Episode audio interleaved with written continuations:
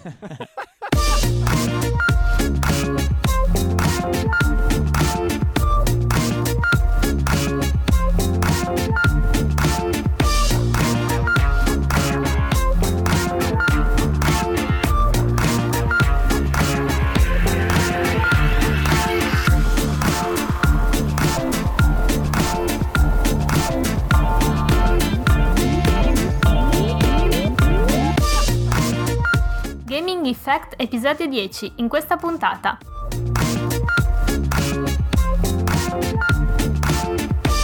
L'evoluzione nel mondo dei videogiochi dal 2000 al 2009.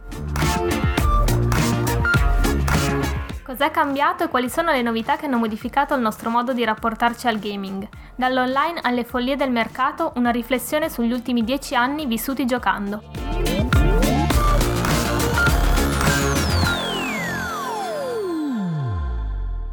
Rieccoci per un nuovo episodio di Gaming Effect, il decimo per eh, essere precisi, un traguardo che forse nessuno si aspettava, soprattutto i due aggiunti.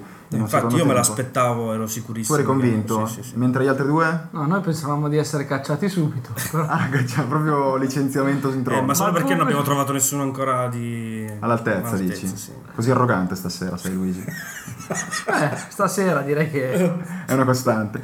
Vabbè, quindi decimo episodio e beh, perché faccio il cretino con Luigi? Perché forse vi sarete accorti che gli argomenti noi come redazione li gestiamo a turni e questa volta finalmente è dopo la puntata di Nintendo di questo inverno tremendo che abbiamo appena Che, vissuto. stra- che stranamente partorito dalla mente di Luigi. Che stranamente, a caso, caso strano. Anche questa volta tocca a Luigi. Perché è toccato a Luigi? Perché vabbè, appunto era il suo turno e perché si parla di cose vecchie? Perché Luigi in fondo in fondo è vecchio. Dentro Sì, e fuori. continuate, continuate pure. È un uomo vecchio, ok. Ehm, si parla di argomenti vecchi, beh, non così vecchi perché stiamo parlando di dieci anni fa, più o meno, o comunque del periodo degli ultimi dieci anni, no Luigi?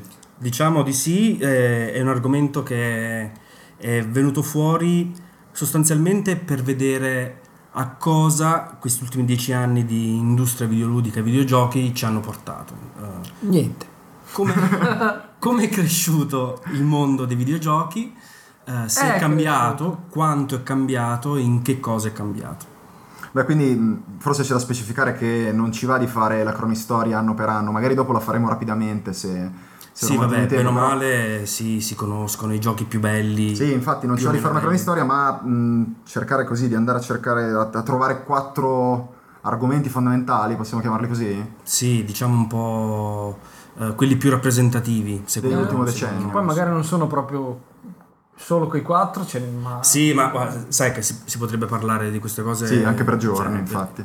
Ne abbiamo scelti quattro che ci sembrano piuttosto rappresentativi. Quelli che forse hanno portato il mondo dei esatto. videogiochi da qualche parte Sì, rispetto ad altri sì, sì, minori. E lo stanno portando tuttora, secondo me. Ok, E quindi dopo un minimo di disclaimer, eh, visto che si parla di dieci anni fa, facciamo che gli auguri ai ragazzi di Every Eye che festeggiano il decimo compleanno del sito e quindi grande Francesco anche e loro. anche gli altri che portano avanti questo progetto da una decina d'anni con buon successo a quanto pare. E niente, andiamo a iniziare col primo argomento? Andiamo. Andiamo.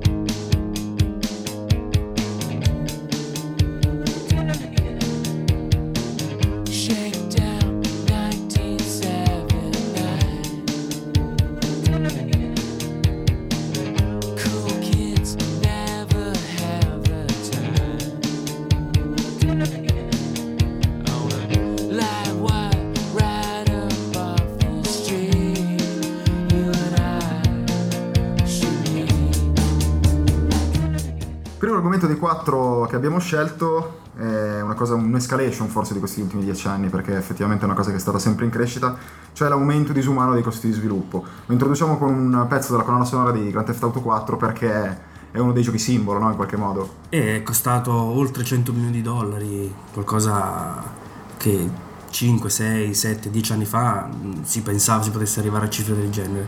Anche se abbiamo avuto Shenmue che è costato 80 milioni di dollari e è costata anche la siga fondamentalmente Sì, e la sua ha, e vita. non ha incassato assolutamente qu- quanto si sperava. Era un gioco forse in anticipo sui tempi, però è stato prima di Grand Theft Auto il gioco più costoso della storia dei videogiochi. Sì, probabilmente quando è uscito Shenmue non, eh, il mercato non era ancora pronto per eh, assorbire un titolo dai costi così elevati e con un bacino di utenza che forse non era ancora Adeguato. adeguato, sì. Ma Secondo me sia per la console, cioè il Dreamcast stesso, In modo sì- particolare. in, in particolare, sia anche per il tema, secondo me comunque eh, il videogioco dieci anni fa era molto più di nicchia rispetto ad oggi. Sì, Quindi... anche perché poi diciamo che la line-up di Dreamcast era prevalen- prevalentemente costituita da arcade, da conversioni di giochi arcade, quindi Sì. mediamente chi ave- aveva comprato Dreamcast si trova, cioè, era propenso a titoli comunque dalle dinamiche veloci, si trovava di fronte qui un avventurone L'antitesi di Shenmue. esempio. esatto, che forse boh, mh, è stato anche uno. Sì, beh, è anche vero che però su Saturn giochi di un certo tipo ce n'erano, quindi magari chi veniva da Saturn aveva preso il Dreamcast, aspettava qualcosa. Secondo me era proprio il gioco in sé, eh, nel senso l'ambientazione... Beh, però c'è anche da dire che qualche lacuna a livello ludico, almeno la, la parte iniziale ce l'aveva, dai, anche il gioco. No, no, ma il gioco aveva ah, i suoi, i suoi- cioè non, Che non forse vorrei, non è- vorrei parlare dei difetti di Shenmue perché No, no. È oggi è, se- no, ma è un po' un errore secondo me parlare degli errori di Shenmue perché Shenmue rappresenta E qualcosa già di nel 2 particolare. secondo me era tutta un'esperienza... Evoluta. Però stiamo andando off topic. Però, però dico Giriamo la questione, non è tanto che non c'era il, il giusto bacino d'utenza su Dreamcast, è il fatto che probabilmente se eh, un gioco ti costa 100 milioni di dollari devi vendere milioni e milioni di copie. Cosa che Grand Theft Auto 4 probabilmente Ha ha fatto e Shenmue ai tempi non era riuscito a fare in alcun modo per svariati motivi che abbiamo già illustrato. esatto, esatto. Sì, ciò, non- ciò non toglie che eh, Shenmue ok, è stato forse la pietra miliare del eh, picco di botto di- de- delle spese dei costi di sviluppo, però comunque la, la rincorsa è stata da lontano, quindi adesso noi per carità adesso analizziamo il primo decennio degli anni 2000 e appunto prendiamo un qualunque franchise nato appunto magari nel No, ma in 2000 realtà 2001 eh, in quegli anni, in questi dieci anni, tra l'inizio degli anni 2000, giochi come i Final Fantasy, il Final Fantasy X non è costato così poco. No, era uno dei, di quelli che è costato di più. Certo. Però erano pochi, erano pochissimi giochi che costavano 50 milioni di dollari.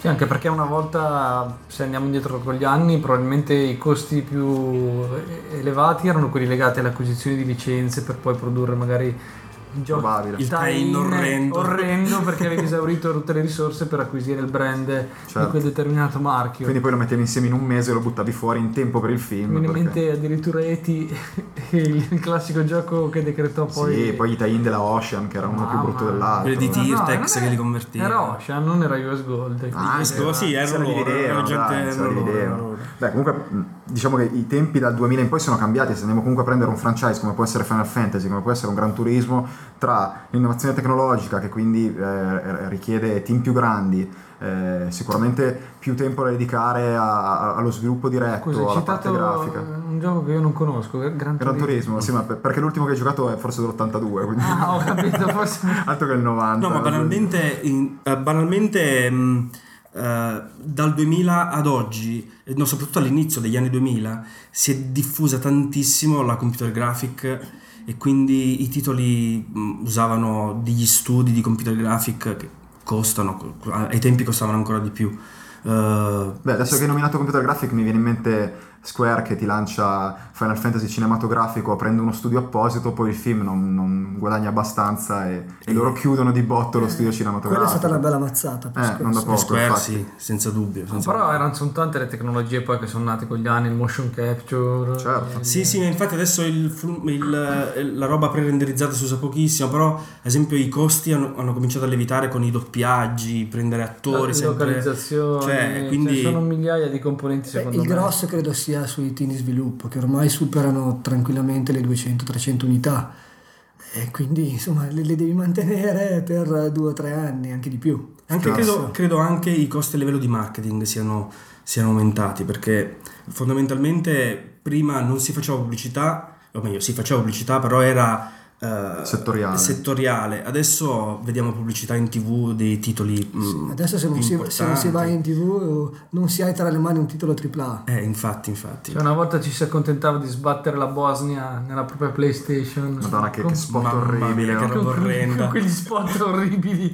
che comparivano. Beh, forse una volta si puntava sullo spendere meno e fare qualcosa di impatto, adesso si dedica magari più risorse al marketing e quindi si tenta di essere più pervasivi su vari media, andare in televisione, cercare di coprire il- la, la Sì, ma sui quotidiani, banalmente, Eh, sui quotidiani dove si parla di politica, trovi nella in terza pagina la pubblicità di un videogioco. Cioè, Beh, però se ribaltiamo anche un attimo il discorso, ok, c'è stata l'escalation pazzesca dei costi di sviluppo e, e i pesci piccoli come hanno fatto? Hanno arrancato per qualche anno, hanno magari cercato di lavorare sotto l'ala di un publisher che li prendeva per un progetto che sembrava particolarmente così ispirato e poi hanno iniziato a cercare di orientare lo sviluppo verso le piattaforme di digital delivery come può essere l'Evercade, PSN, WiiWare, Steam. Steam e Infatti, compagnia bella che in qualche modo hanno ridato un po' così di ossigeno e dei canali di distribuzione un po' alternativi per chi non poteva permettersi i 100 milioni di dollari, no? Ma secondo me altro che un po' di ossigeno, hanno anche proprio costituito una seconda via di pubblicazione per titoli che effettivamente sul mercato al giorno d'oggi suonerebbero per gli scaffali. Penso a produzioni che so, a puntate come possono essere i vari- le varie serie di Monkey Island che sono Ah, ok, uscite, certo. eh, già impostate con questa struttura episodica, piuttosto che progetti come un Braid, mi viene in mente. Però ad esempio già Braid 7-8 anni fa retail l'avresti anche visto, no? Mm, Non ne sono Eh, sicuro, più che beh. altro non avrei mai pensato che un gioco sviluppato da una persona sola, giusto? Sì, due. Due, eh, sarebbe Due. riuscito a, a incassare e comunque a Eh, sì, reggersi sì. Sulle, sulle proprie gambe. In, Sì, però è- Però lì in parliamo di un piccolo capolavoro, quindi vabbè. Però è incredibile appunto il dualismo, no? Da una parte la crescita pazzesca perché, come dire, il mercato lo richiede, perché devi sempre aumentare il team di sviluppo, perché la tecnologia avanza sempre, quindi hai tempi sempre più dilatati che devi restringere aumentando la forza lavoro. E dall'altra chi non può espandersi e deve rimanere piccolo, in qualche modo però ha trovato il modo di sopravvivere, per de- fortuna. Mi viene in eh. mente anche The Behemoth lì, che è il gruppo, quel Sì, duo che ha di Castle prodotto Crashers. Castle Crashers e anche un altro prodotto anche era? Dave Braben che ha Vabbè. fatto i vari Lost Wind su, su WiiWare, Sì, voglio sì, dire, sì, sì. è, eh, mh, Braben non è l'ultimo arrivato, No, quindi assolutamente. Se anche Beh, lui usa questo canale, Sì, Braven oltretutto eh, aveva sottolineato più volte che uno dei metodi per sovvenzionare i progetti molto grossi è eh, creare dei progetti più piccoli con cui cercare di monetizzare più in fretta, più rapidamente e tenere in piedi il gigante per far uscire il famoso outsider che però Sì, sì, sì, continua a non uscire. E- e- però è, come dire, è strana questa cosa perché da Shenmue in poi forse appunto, come dicevi tu, la, la miccia forse è partita proprio lì. Cioè il gioco diventa sempre più grosso, si punta magari al sandbox, si punta, vabbè, negli ultimi anni alla grafica HD o, o cose di questo tipo. Come diceva Alberto, il team si deve espandere per forza perché la forza lavoro non basta e, e quindi ci ritroviamo per forza a dover eh, allargare, allargare, allargare il team di sviluppo e i costi lievitano in una maniera tremenda. Eh, il rischio è quello che diceva prima Alberto, se però non vendo abbastanza rischio il crack in qualche modo, no? Sì, anche perché secondo me Alberto può proprio citare l'immane lavoro che è stato svolto su Assassin's Creed 2. Tante volte si è alla ricerca del realismo, di un- quantomeno di una verosimiglianza del gioco con la realtà. Questo ti obbliga a documentarti, a Certo, doverti re- recare addirittura sul quanti posto. viaggi hanno fatto il team in, Ita- ha fatto il team in Italia, Sì, sì, infatti il team è stato in Italia, ci è ristato di nuovo recentemente per, per il prossimo episodio, che appunto a proposito di team di sviluppo, una delle particolarità è che è sviluppato da quattro team di Ubisoft assieme, che Ubisoft- collaborano, che quindi comunque è una cosa ancora nuova. Oltretutto Ubisoft Montreal è tra i team più grossi al mondo ormai perché... E credo, credo sia tra uno dei... Addirittura leggevo un'intervista a Jade Raymond settimana scorsa, puntano a 800 dipendenti Sì, e loro per nei Toronto. prossimi anni. Ah, per Toronto, ok, hanno- perfetto. è stato aperto un nuovo team di sviluppo a Toronto che si occuperà di, di- di un nuovo Splinter Cell. E Puntano sì. 800 dipendenti nei prossimi anni, Ma che è per un numero forza, pazzesco. per forza, perché comunque, ripeto, sono- per Assassin's Creed 2 le persone erano circa 300. Magari vuoi seguire almeno un paio di, di- di Progetti progetti, alla volta. volta, quindi i numeri sono quelli alla fine. Però vedi, ad esempio, Assassin's Creed 2 ha piazzato tipo 10 milioni di copie, copie più, copie meno. Sì. Quindi, cioè, mettici... eh, cioè, è normale che ci metti 300 persone a lavorare. Ma poi Cioè, per- anche perché comunque c'è del rientro. Quante ne avrà piazzate? 8, Nove, milioni? sono Ah, no, eh sì, voglio quello dico, insomma, l'ordine è quello. Quindi Vorrei- sei ben felice di fare il prossimo capitolo con 300 persone se ti fa piazzare di nuovo 10 milioni di copie. Sì, il problema è che finché non arriva ai 10 milioni di copie Alberto non prende lo stipendio. Questo Eh, infatti è denutrito, lo vedi denutrito un è pochino. fermo da mesi ormai. da- Beh, però adesso no- non per tirare fuori un altro argomento che magari tratteremo nei prossimi episodi o, o che magari abbiamo già trattato, non ricordo. eh, forse quello che i team giapponesi non sono riusciti a fare e che quindi è stato un altro dei motivi per cui ha frenato un po' lo sviluppo in Giappone negli ultimi anni è eh, stare dietro a questo gonfiarsi incredibile dei, dei- dei costi di produzione. Forse, che so, Konami con un Metal Gear Solid 4, ok, ha, ha ingrandito il team di Non, sviluppo. non e- ci stanno dietro forse perché intanto i team sono molto più ristretti. Per esempio mi, mi ricordo che avevo letto da qualche parte che Resident Evil 5 aveva dietro ancora più persone, credo 400 persone nel- nello sviluppo. Ah, gigantesco. Probabilmente ecco, i team più piccoli fanno fatica a stare dietro ovviamente a livello qualitativo del- dei titoli europei e, e nordamericani e quindi un pochino arrancano ovviamente. Io ho letto su una rivista che un problema grosso era di ehm, rimpolpare questi team giapponesi anche era dovuto alla loro reticenza nell'accettare personale occidentale. Ah, ok. Cioè la, la difficoltà proprio nell'accettare che all'interno di un team eh, giapponese potessero entrare a far parte elementi provenienti da studi del, Verissimo, dell'Occidente verissimo. e quindi questo li, li ha portati a chiudersi un po' in, eh, a riccio e a, a sostanzialmente a rimanere vittime di loro stessi. Mm, Secondo me, eh, cioè, è vero che i giapponesi sono rimasti un po' indietro, ehm, anche a livello tecnologico, volendo, no? Sono quelli che sono evoluti di meno, però sono rimasti gli unici che hanno portato avanti un, un certo tipo di discorso legato a, a- ad elementi che solo i giapponesi ritengono veramente importanti, come ad esempio il frame rate. Mm. I giapponesi puntano a questi fantomatici 60 frame al secondo, laddove gli occidentali, ma a 30 ci bastano. Gears of War 3 forse non arriverà nemmeno a 30 per avere una grafica più bella. Così ho sentito ho Hai già i letto, no? brividi tu, vero? Sì, cioè voglio dire, è vero, è vero, Insomma, no? sono d'accordo anch'io perché poi penso ai giapponesi che hanno inventato il Vitality Sensor piuttosto che altre cose veramente balanza. Dai, piantala. Non si sa nulla di Vitality Sensor, su, aspettiamo le tre. No, a parte gli scherzi, comunque effettivamente c'è questa, diciamo, un po' arretratezza. No, io puntavo, puntavo a tirare fuori questo argomento perché volevo chiudere questo mm, micro argomento con una provocazione. Se forse mm, Polifoni avesse assunto 300 persone in più, come può, essere, può, può aver fatto Ubisoft, magari Gran Turismo 5 sarebbe già uscito?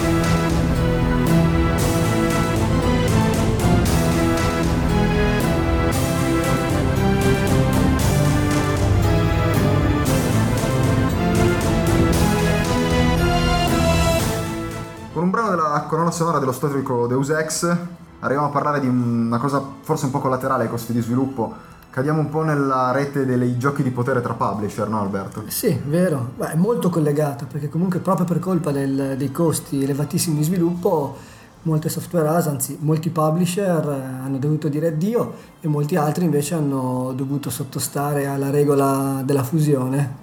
Esatto.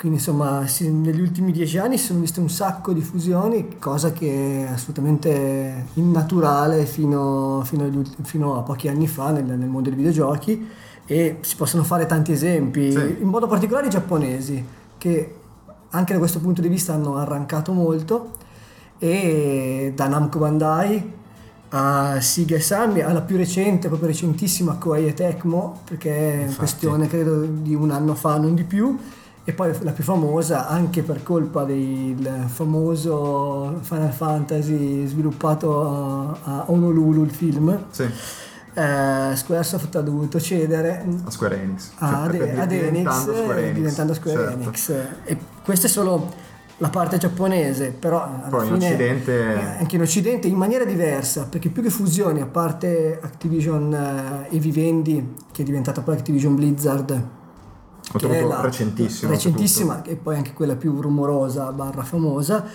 in generale si è visto un processo un po' diverso da questo punto di vista quindi le grandi, i grandi publisher hanno, sono andati un po' alla ricerca dei talenti Sì. e quindi hanno un po' acquisito software house, eh, caso più eclatante BioWare e Criterion eh, per Electronic Arts, che comunque sono stati due, due acquisizioni chiave. Beh, se torniamo all'inizio della decade, parliamo anche di Bungie con Microsoft. Parliamo anche di Bungie Eh sì, con eh sì, Microsoft, che poi ha fatto un po' un procedimento inverso di recente. Sì, sì, sì, sì, infatti, infatti.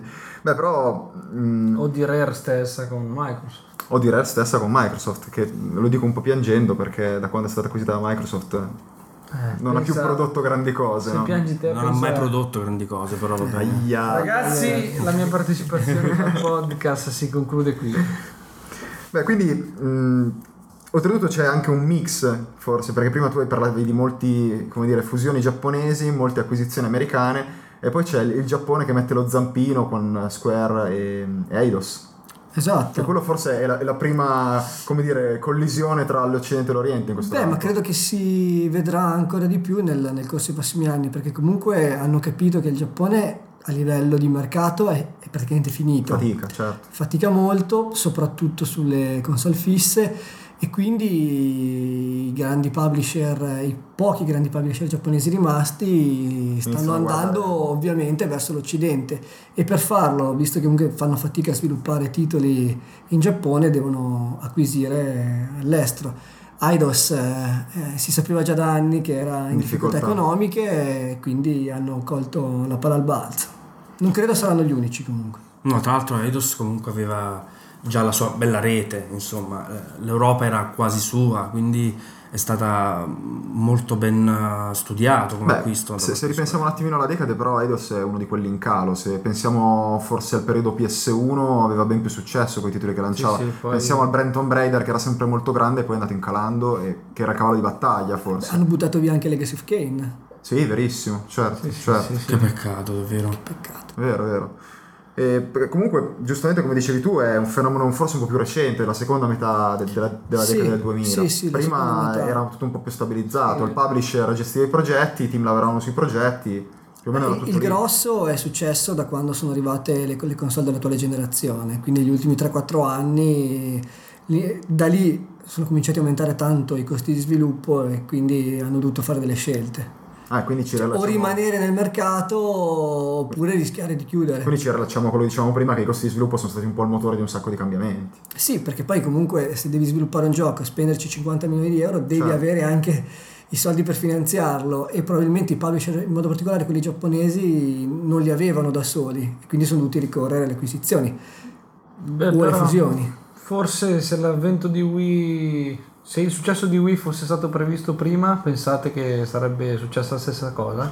Mm, non so, anche per il, fa- per il solito discorso che Wii, come dire, eh, ciò che vende sul mercato Wii è solo una fettina Sì. di ciò che viene prodotto Eh, per ma anche Wii, in quindi- Giappone. È abbastanza, a parte vabbè, in Giappone puoi tirare in ballo i soliti Dragon Quest o, o brand non propriamente Nintendo molto forti, però all'infuori di quello, come al solito, Vende poco. vende poco rispetto alla moltitudine di prodotto che c'è. Beh, Poi non so quanto sia vero, però eh, mi sembra di ricordare che Reggie, che tu Grande Reggie, grande, ami il mio- moltissimo, Il mio amico Reggie, maledetto. eh, mi sembra di ricordare che avesse detto che i giochi Wii per guadagnare devono vendere almeno milioni di copie. Vero?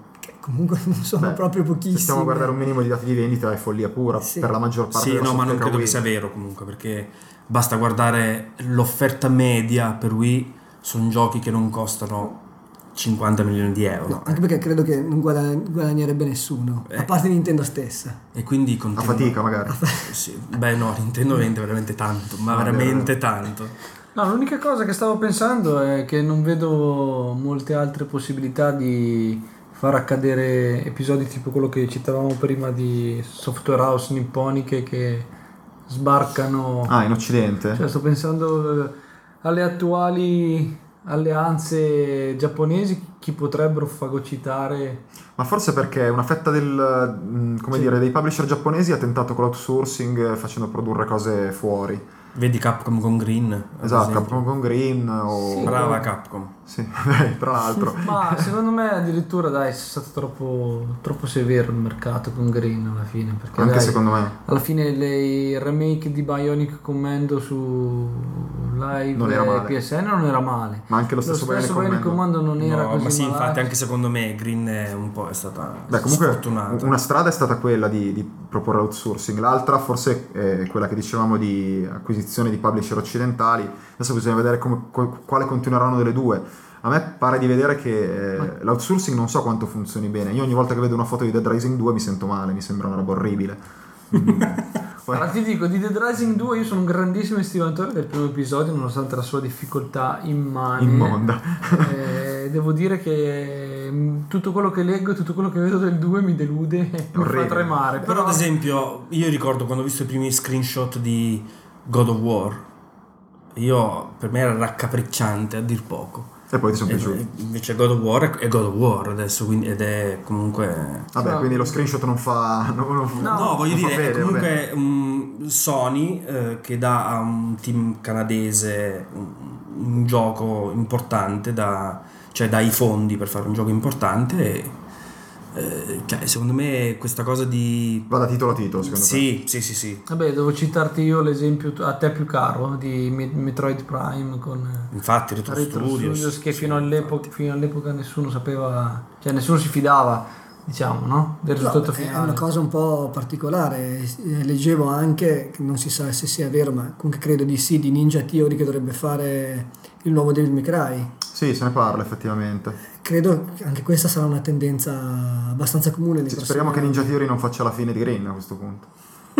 Mamma mia. Insomma, se, se- mm, se me lo confermate, stiamo assistendo a una commistione un po' fra mondi, publisher, sviluppatori, alleanze. Sì, giochi di No? potere, quello che dicevo Eh, all'inizio. la- la tendenza credo sarà sempre di più ad accorpare, quindi rimarranno pochi grandi publisher. Ne sono Però mi sembra, certo. mi sembra proprio abbastanza netta questa cosa che i giapponesi stessi si sono resi conto che il loro mercato non è più Dominante. il mercato portante di, come lo era una volta. Sicuramente. Beh, comunque quello che diceva Alberto adesso, l'evoluzione delle acquisizioni è- è- va comunque di pari passo al crescere dei, dei costi di sviluppo, Sì, senza sì, ombra sì, di sì, dubbio, sì. perché il mercato va avanti, c'è sempre più richiesta di cose sempre più importanti, sempre più forza lavoro, il publisher non ce la fa, inizia a acquisire fuori, Poi devi avere una line-up diversificata, quello che dicevi tu prima, Certo. Alessandro, è giustissimo. contare... Eh, non si può avere il, solo i progetti grandi.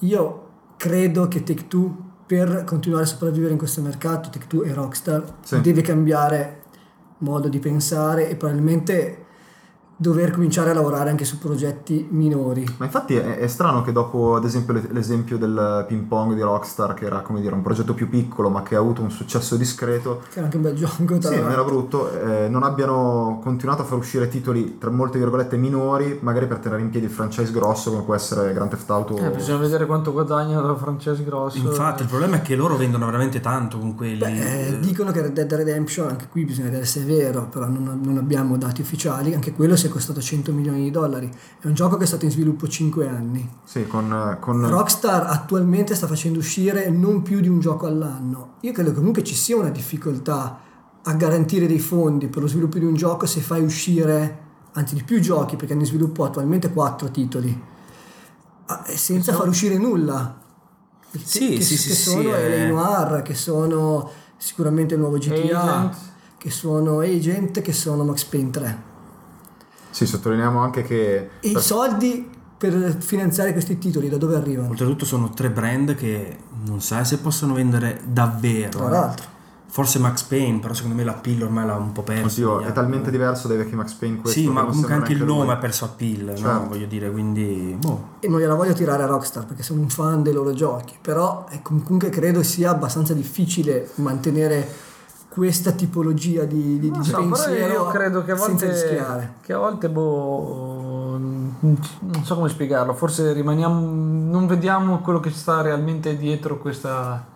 Perché se lo fanno non credo che siano così idioti No, da sicuramente. non saper pianificare No, loro- no. Oddio, Il quando punto- leggi che, che i Rockstar San Diego sono stati tenuti a 40 ore di lavoro al giorno sotto frusta per riuscire a problema finire non il è gioco. questo, il problema è che se hai 20 titoli e ne sbagli uno, riesci a tirare la barca. Rockstar quest'anno aveva, ha solo Red Dead Redemption, sta andando bene, sono contento, uno dei primi dati sembra stia andando molto bene, sono contento. Pensano di vendere 4 milioni di copie da qui a fine- alla fine dell'estate, ma se Red Dead Redemption Sì, sì, avesse venduto, vendesse 100.000 copie, per me chiuderebbe. Sì, è probabile, però probabilmente è anche vero che loro fanno il loro Previsione fondano il loro business sul fatto sanno che hanno un solo prodotto di punta unico. Se va male quello va male tutto quindi lo gestiscono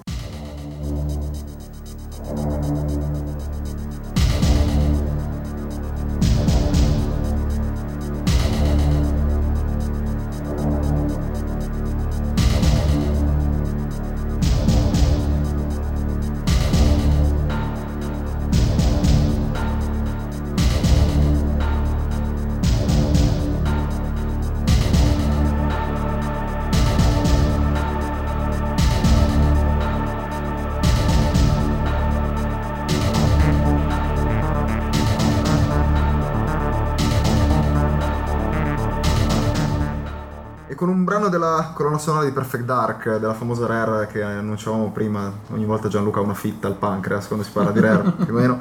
Eh, arriviamo a parlare un un altro degli argomenti che avevamo scelto per parlare di questi ultimi dieci anni, che è, come dire, il costo vivo che esce dal nostro portafoglio per continuare a perseguire questa passione. Perché abbiamo pensato a Perfect Dark? Perché a memoria mia è uno di quei giochi su cui ho speso di più, perché comprando l'import al lancio avevo lasciato lì un paio di organi interni e una mano. Eh, io più o meno lo stesso per se- sempre Rare per eh, Donkey Kong. Esatto, stavo dicendo io. Donkey Kong mi ha svenato. 79.000 lire. Eh, credo anch'io una cosa del genere, 180 Ecco, se ci ragioniamo, qui siamo di fronte a un, secondo me, a un, eh, a una cosa completamente inversa rispetto a quella di cui parlavamo prima, cioè dove all'aumentare dei costi di sviluppo spropositato abbiamo assistito pressoché, secondo me, in senso assoluto a una diminuzione Dici? dei costi. E beh, pensiamo a dieci anni fa quanto costava un gioco di PS1.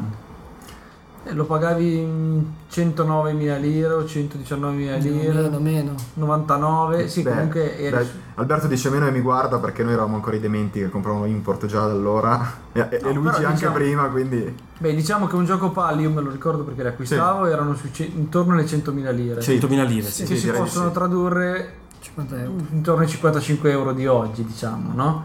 E non è, se pensiamo che sono passati 10 anni, Il valore d'acquisto. eh, pensiamo al potere d'acquisto del, eh, della nostra moneta, le, le altre cose quanto sono aumentate. Sì, ciò non toglie che adesso ce la ridiamo. eh, Nintendo precursore anche in questo, visto quanto si spendeva sulle cartucce del 64. Sì, vabbè, il 64 però è stato un po', come dicevamo nelle altre puntate, un'arma un po' a doppio taglio per Nintendo, no? Cioè quella di proporre la cartuccia Più cara a- da sì, sì, produrre. sì, sì, sì. Io quello che volevo dire, mh, secondo me oggi vuoi per il mercato dell'usato più fiorente, vuoi per la digital delivery, vuoi per eh, il fatto che si può ricorrere all'acquisto dei giochi su siti online, eh, Infatti, magari infatti. europei, che fanno grandi offerte. Secondo me si spende meno che una volta, forse noi spendiamo di più perché acquistiamo molto di più Sì, che e una poi volta. non abbiamo tempo di giocare. E poi non giochiamo. Beh, su- per quanto riguarda le console Nintendo, sicuramente. Credo che Wii abbia il costo medio di giochi più basso di qualsiasi altra console perché non ci Nintendo. sono i giochi. Esattamente. Vabbè, però effettivamente Wii, Eh, il gioco, allora, il prezzo massimo di un gioco Wii è 49,90. Sì. No, c'è qualcuno, no, in realtà no, C'è 59,90 qua- qua- qualcuno. ma proprio qualche rara chimera. Il prezzo tendenzialmente è 49,90. Ci sono molti giochi anche a prezzi più bassi, Sì, è vero. molti titoli 29,90. Sì, questo è vero. Sì, però diciamo che Però effettivamente non so se stiamo spendendo meno, in parte veramente perché compriamo un sacco di roba in più perché vabbè, abbiamo una certa età, abbiamo una certa... Sì, vabbè, no, voi comprate tutte le limited che economica. esistono. Vabbè, siamo malati, che ti devo dire? C'è questo problema, c'è il problema delle limited, eh, il il, il vaso di Pandora, sì, diciamo che però se 100 150 euro, insomma. Io sto ancora piangendo. il casco che non ti puoi neanche mettere in testa di Master Chief 150 Lì euro. non è il prezzo, è che il fatto che non hai potuto indossarlo che ti ha Eh fatto sì, male. un po' mi ha fatto- rosicare. La sega elettrica di Perché io plastica. volevo mettermi il casco di Master Chief con sul visore notturno di Modern Warfare. Modern Warfare 2 Eh, e poi farmi arrestare. Guarda, venivo io a chiamare la polizia a casa tua a questo punto. No, però se ci pensate veramente sono passati dieci anni e più o meno secondo me si può dire che mediamente il, ti- il costo di un titolo, anche novità, è rimasto pressoché lo stesso. Mm, Merito forse della- dell'aumentare dei bacini d'utenza anche italiano. Secondo me, sentito. soprattutto quello. Il fatto che comunque il bacino d'utenza è veramente molto più grande rispetto a dieci anni fa. In questi ultimi dieci anni si è allargato notevolmente. Quindi è normale, cioè la, la- E io mi sentirei di dire anche merito un po' di Sony, perché quando è uscita PS1, al di là del costo esorbitante che aveva la macchina al lancio, io ricordo Come tutte le macchine Sony al lancio, dai. La milionata. la milionata che, che- che ci fu al lancio, i giochi eh, stavano già al prezzo nettamente più basso di quelle delle cartucce Sì, di sì, sì, io, Nintendo. io venivo dai, dai tempi di eh, Super Nintendo, dove i giochi costavano 139.000 lire, quelli PlayStation costavano 100.000 lire. Questa era calo. Forse erano anche problemi di distribuzione, diciamo che magari i giochi Nintendo si trovavano di più da- dai giocattolai, Vero, no? vero. Dai- Sì, sì, sì, c'è tutta una serie di fattori, sì, sicuramente. Secondo me oggi comunque mediamente si spende meno anche grazie ai, ai tanti canali che esistono Sì, per sì. comprarsi un videogioco. Quindi Beh, ciò non toglie, adesso parli di canali e sicuramente in qualche modo finiremo anche a parlare di digital delivery. Ciò non toglie che quando si dibatte di digital delivery si com- comunque mh, si, si dice anche sempre che il prezzo dei giochi eh, come dire, retail è sempre troppo alto e il digital delivery dovrebbe proporli a meno. Quindi forse ha ragione Gianluca a dire che spendiamo meno, ciò non toglie che siamo sempre pronti a lamentarci dicendo che i prezzi sono troppo alti. Sì. Beh, Sì, però, ad esempio, eh, dieci anni fa, andando anche un po' più indietro, 15 anni fa, se un gioco costava 130.000 lire, continuava a costare 130.000 lire dopo anni e anni. Eh già, e lì anch'io volevo arrivare lì. E qui dopo, ci troviamo che dopo 3-4 mesi, se un gioco piuttosto buono come Mirror's Edge No, ha fatto dico- flop nei primi due mesi, te lo ritrovi a 10 sterline sui siti inglesi. sì. Sì, questo è impressionante effettivamente. Io La svalutazione del videogioco è un fenomeno recentissimo. forte, vero? È molto forte. Beh, però mh, è molto più preponderante sui siti che citava Luigi, Sì. un po' meno nei Se, negozi. se ci chiudiamo alla nostra Italia Se forse... rimaniamo confinati un po'. Vabbè, rim- se rimaniamo comunque nel nostro paese, Ci sono casi, ma- molti titoli, soprattutto quelli più grossi, più importanti, sono quelli che subiscono di più la svalutazione.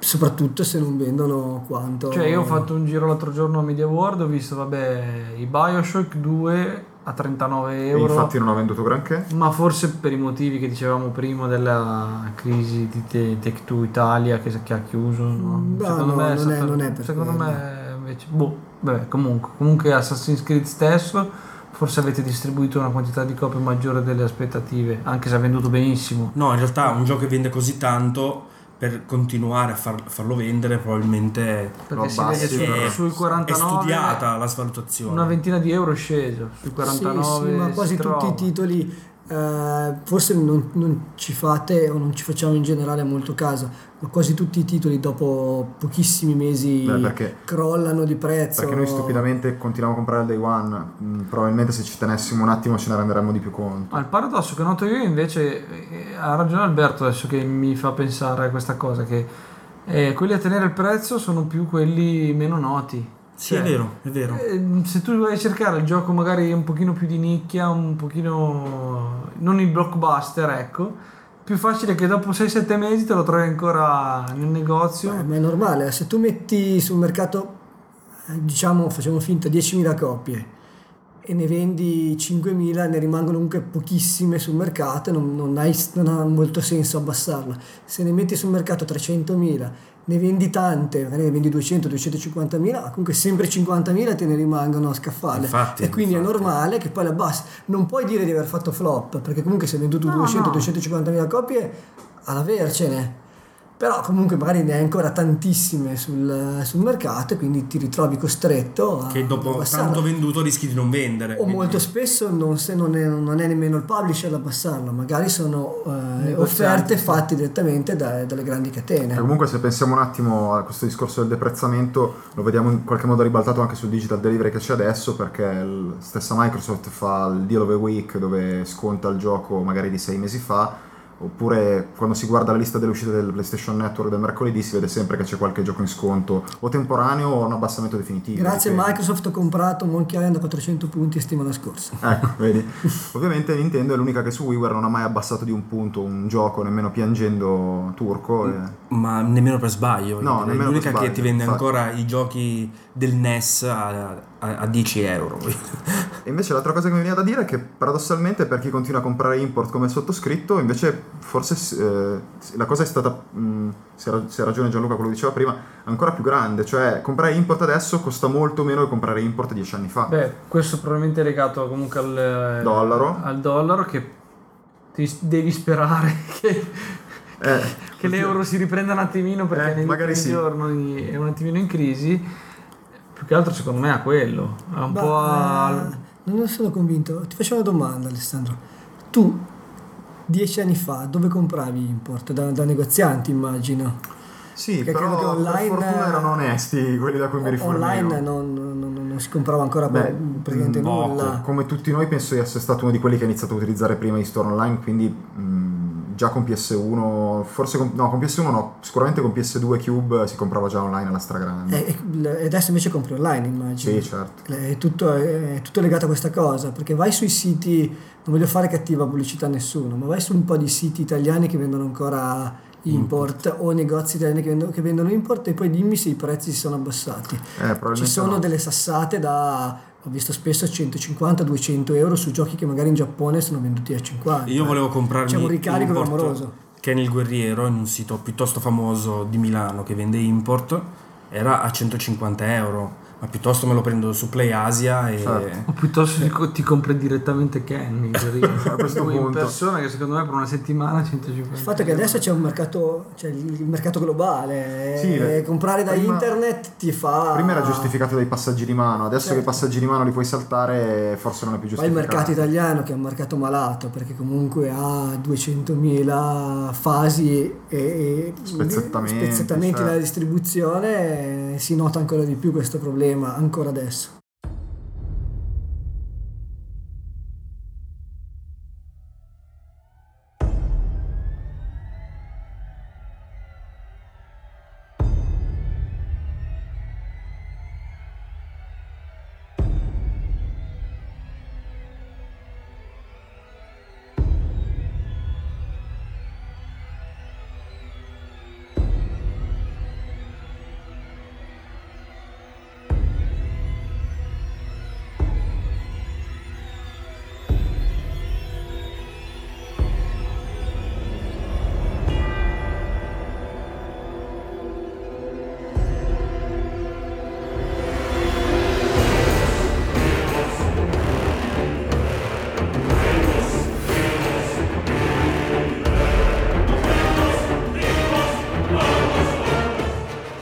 Impossibile non prendere un pezzo della colonna sonora di God of War 3 perché parlando di prezzi dei giochi ritiriamo in ballo l'edizione mortalmente cara che diceva Alberto l'edizione, prima. l'edizione Rene l'abbiamo chiamata qua Infatti Luigi ha ancora problemi fisici no perché adesso io non vorrei sempre sottolineare questa cosa ma è brutta io ho quel cofano sul mobiletto mi vergogno di farlo vedere Ormai l'hai comprato e ti porti la tua croce, che, Eh, so, dobbiamo lo fare? so.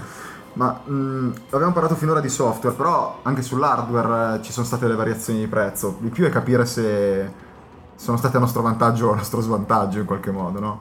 Che Io, dici, io, io direi svan- cioè, svantaggio forse no, siamo, siamo in pari credo. Perché abbiamo citato prima la milionata di PlayStation 1, mi ricordo gli 899.000 lire di PlayStation 2, PlayStation 3 eh, il prezzo di, di lancio 600 era più alto. 600 quindi euro. Siamo a 1.200.000 lire, più o meno 1.150.000. Beh, però passando alla controparte. Microsoft invece il prezzo di 360 è sceso abbastanza in fretta. Eh, sì, Comunque, beh, si parla sempre di prezzo di lancio. Sì, sì, sì. Microsoft anche con la prima ha, ha sparato 500 euro, credo. Sì, sì, una cosa E poi dopo, il giorno dopo ha tagliato. il giorno dopo ha detto, oh, forse siamo fuori mercato. Quindi E voi l'avete comprata e vi regaliamo un po' di joypad e giochi a caso Per fortuna quella volta non l'ho comprata al day one e non mi sono fatto Nemmeno io, fregare. nemmeno incredibile. io invece ho ricevuto il pacchettino regalo ragazzi. Con dentro, attenzione, cosa dentro c'era? un joypad aggiuntivo e Dead or Alive e, e- e delle unghie di, di e- e un pene di gomma Addirittura in regalo, DJ Allard.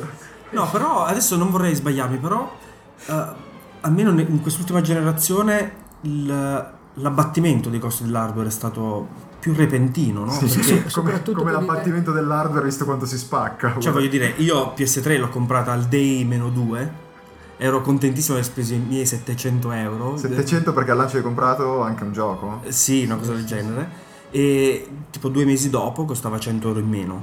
Ehm, non è che fossimo felicissimo. Eh, però nel giro di un anno già è stato fatto il primo taglio di prezzi sia per 360 sia per PS3. Dopo sei mesi ancora un taglio di prezzo. Quindi Beh, PS3 molto meno, 360 sì, però tanto 360 te ne sei comprate quante? 3-4? E lascia stare alla me, fine che ti è costato sono- 2 milioni più o meno. io sono un po' un videogiocatore atipico. Tanto scoppiavano come popcorn.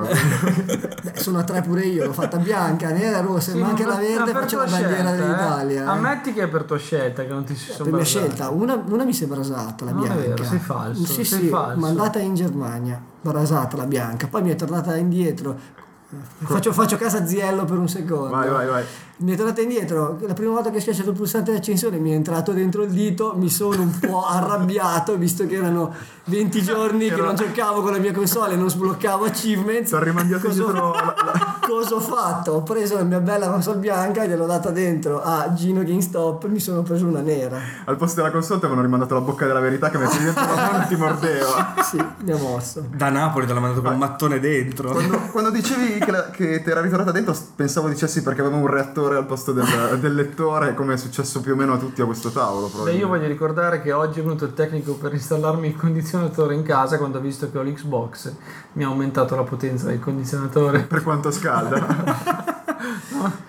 Beh, No, però anche sui portatili però c'è stato un bel calo se ci pensiamo. Beh, bello no, però comunque un po' di cali qua e là ci sono stati. A parte Sì, no, io parlo un po' per impressione, però mi sembra che a distanza di pochissimo, Sì. diciamo una- l'arco di un anno e mezzo dal- dall'uscita de- dell'hardware più costoso, dopo un anno e mezzo puoi più o meno tu chiunque può comprarselo, cioè questo intendo. ti sembra più abbordabile. Io non Sì, condivido. eh, Io credo che sia una cosa che vale solo per Microsoft che ha fatto la stessa cosa anche con Xbox One che ha tagliato Beh, velocemente tante volte. Anche proponendo Alla la fine- doppia fascia di console, console grezza. Vero, vero, però alla fine Sony ci ha Beh, messo scusa, un pochino Albe, ad però- abbassare il prezzo. Nintendo non, non- praticamente non l'ha ma abbassato. scusa, perché ha Sony dopo due anni ti ha dato la Slim che costa 300 euro. 300, no, due, Non si- 300, solo la trovi anche a 600 2,49 contro 5,99 della... Sono, allora, intanto sono passati due anni. Beh, e- rispetto- E oltretutto secondo il mercato il taglio doveva farlo molto prima. e secondo il mercato taglio l'aveva fatto molto prima e in più eh, vi va ricordato sono comunque sempre quasi 600.000 lire PlayStation 2 e PlayStation 1 dopo due anni costavano meno di 600.000 lire.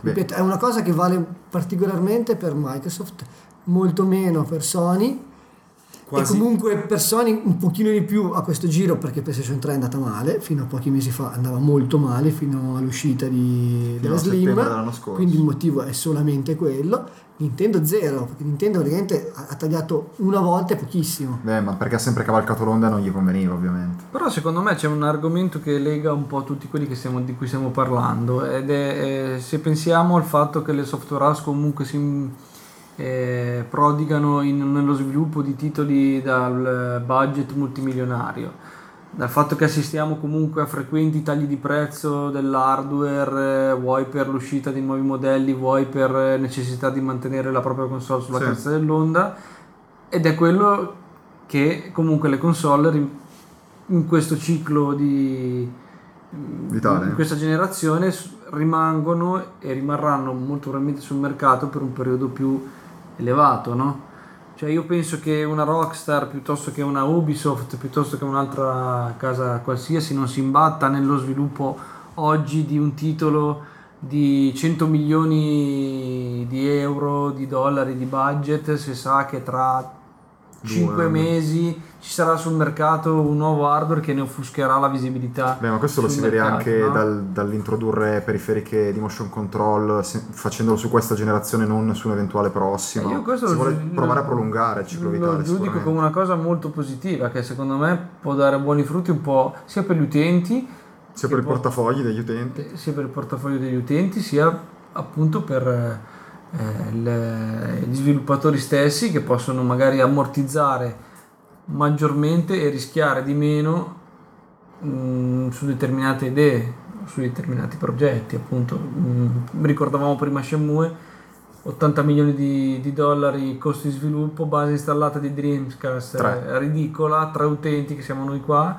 Alberto non ce l'aveva sì ce Allora. Quattro. menti sapendo di mentire Ecco, E come, come pensavano di poter recuperare? eh, effettivamente. Adesso invece diciamo... Beh, guarda, follia per follia, direi di chiudere l'argomento. Parlavamo di Sony e del taglio di PS3. Sony che ti lancia la PSP Go a un gozzilione e mezzo di dollari e non ne vende manco mezza. No, ma lì, lì ha detto prendetemi a calci, fondamentalmente.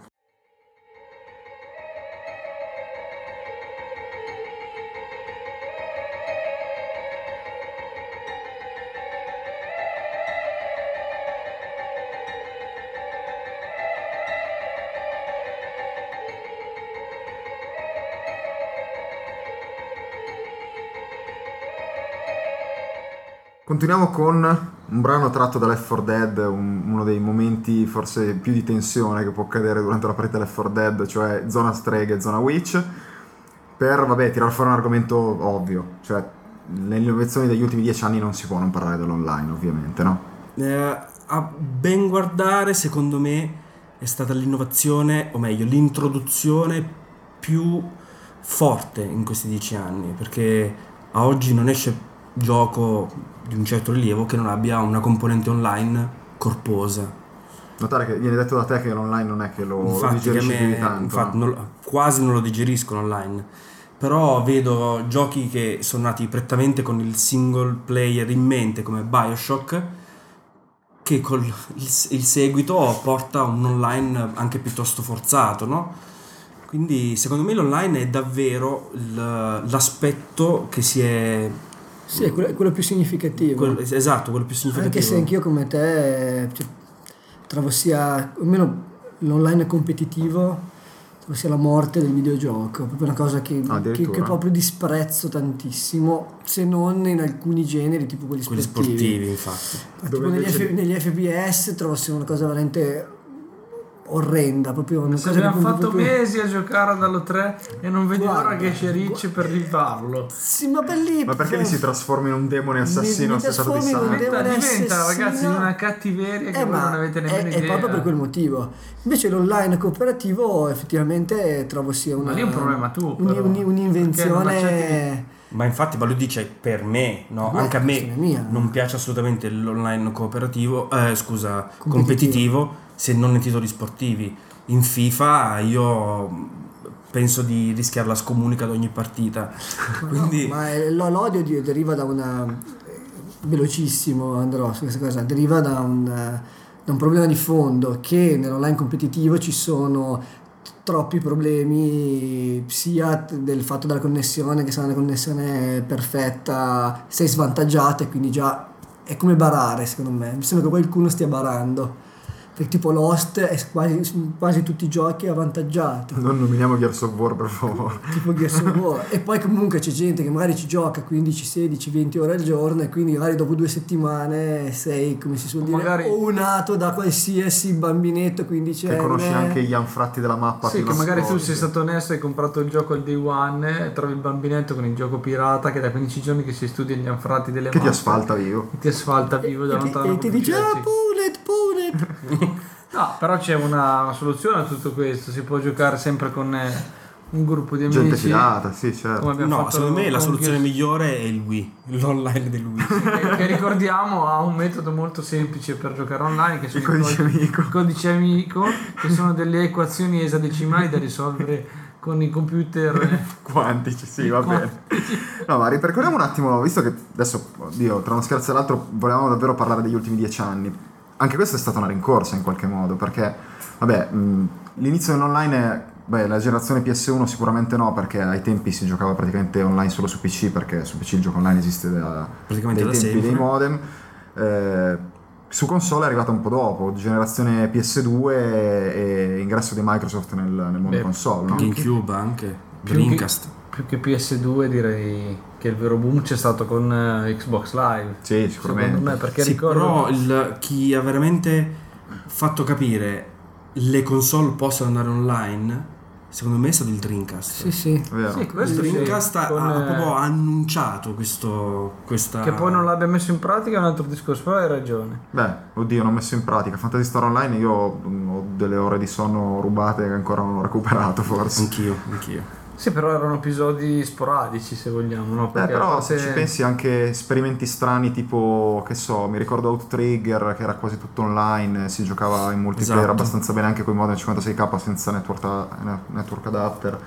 Eh, piuttosto che qualche titolo di guida, qualcosa già c'era. Poi per carità, effettivamente Sony non ci ha mai creduto più di tanto e lo stesso net- No, network perché adapter di ricordo PS2 esatto, per Praticamente- era venduto a parte, sì, lo supportava un gioco su 20. E poi arrivò verso la fine un po'. Sì, fine Sì, c'era. l'unico gioco che è andato piuttosto bene su PS2 in modo particolare in Giappone So. è stato Final Fantasy XI Ah, so- Anche Monster Hunter però in realtà, eh. Sì, c'erano qualche titolo, però effettivamente Final Fantasy XI era il gioco online. Il gioco, PS2. è vero. No, e anche Socom in Europa, in Europa So, più in America Socom effettivamente, Beh, perché comunque- vabbè, gioco di stampo americano. Però poi, come giustamente dicevi tu prima, arriva Microsoft, piazza Xbox Live e... a pagamento, inizia- fra l'altro. Vabbè, a pagamento e si inizia a vedere un'infrastruttura diretta che funziona. Ma secondo me è stato grazie al bene. pagamento, eh, perché eh, Sony, eh, Sony così come Sega, Nintendo quasi nulla, nonostante esistesse la scheda di rete per GameCube, eh, ci hanno creduto in maniera molto relativa. Invece eh, Microsoft ha puntato Sì, l'ha- usata come colonna portante del- della sua idea. Quindi ha detto se vogliamo qualcosa di buono va pagato perché bisogna finanziarla questa,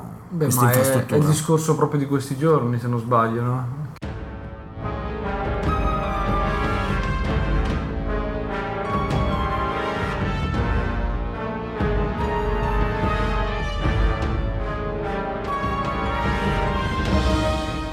Il, il presunto Il abbonamento a presunto pagamento di P- PlayStation Network. PSN Plus, no? Di cui si sente parlare. Beh sì, è già qualche mese in realtà di cui si sente Sì, che parlare. circolano voci che, che vogliono appunto Sony ritornare parzialmente quantomeno Sui sui, passi.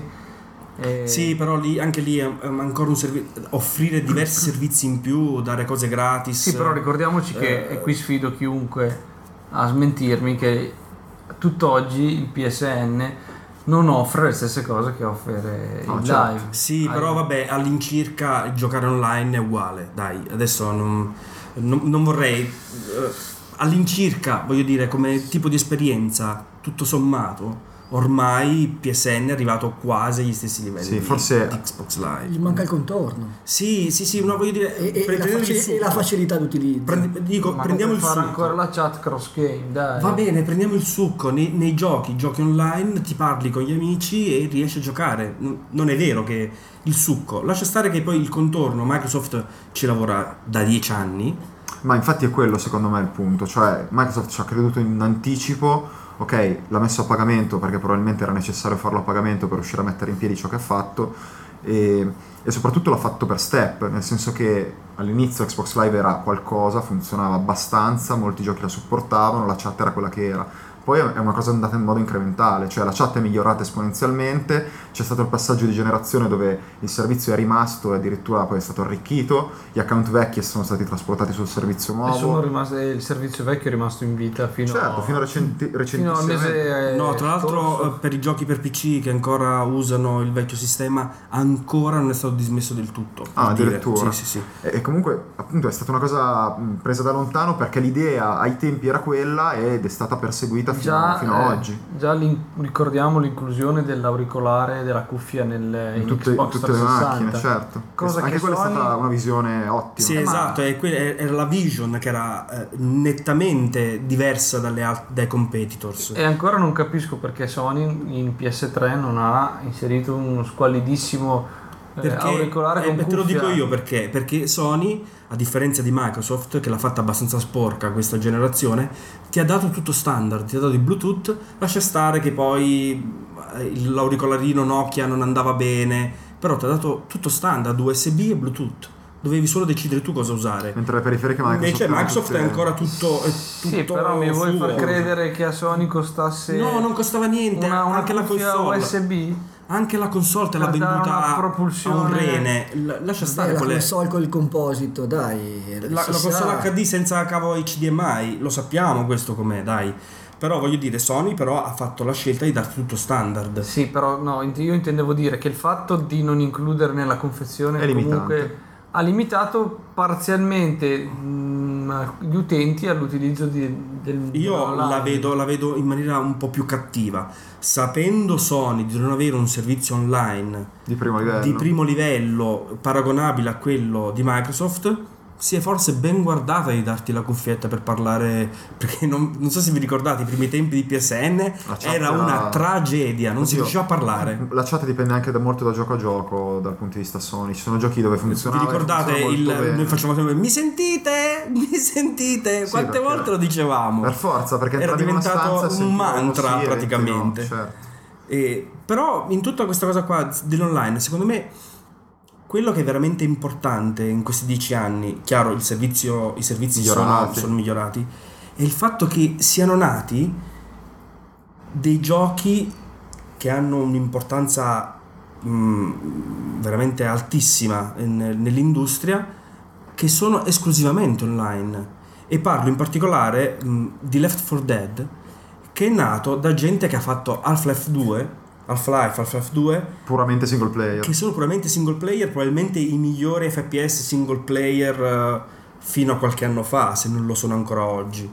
Quindi, in effetti, questo online è diventato. Beh, comunque dall'online sono nate anche, come dire, nuovi rami del mercato. Vedi gli MMO di cui abbiamo parlato in un episodio precedente, che hanno creato un genere a tutti gli effetti. Magari prendendo davvero la rincorsa dai tempi di, di Fantasy Star Online, ai tempi di Dreamcast, intendo dire ovviamente su console. La stessa poi, beh, digital delivery che citavamo prima. Esatto, e che citeremo anche dopo. No, però vedi, gli MMO già su console mh, Faticano. fa- faticano molto.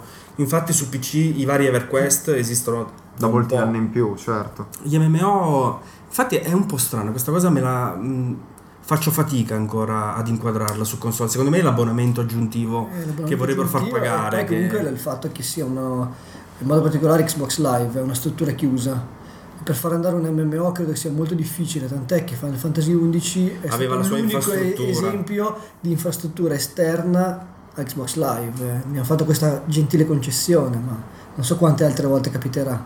Io ricordo le liti tra Electronic Arts e Microsoft ai tempi del primo Xbox per il fatto che eh, Electronic Arts voleva usare dei server separati suoi Vero. e Microsoft Sì, pretendeva l'utilizzo dei propri server. Alla fine si trova un accordo, però se non erro oggi cosa avviene? Eh, si usano i server Sono server di Microsoft, però forse. comunque a volte chiedono anche la registrazione su. Probabilmente sito c'è housing eh, Sì, dipende. Di, vario, di vario genere. Magari dipenderà da No, secondo me quello che diceva Alberto è interessante. Bisognerà vedere con Final Fantasy XIV su PSN. Come la vorranno gestire? Tra l'altro spero di vederne qualcosa su a- all'E3.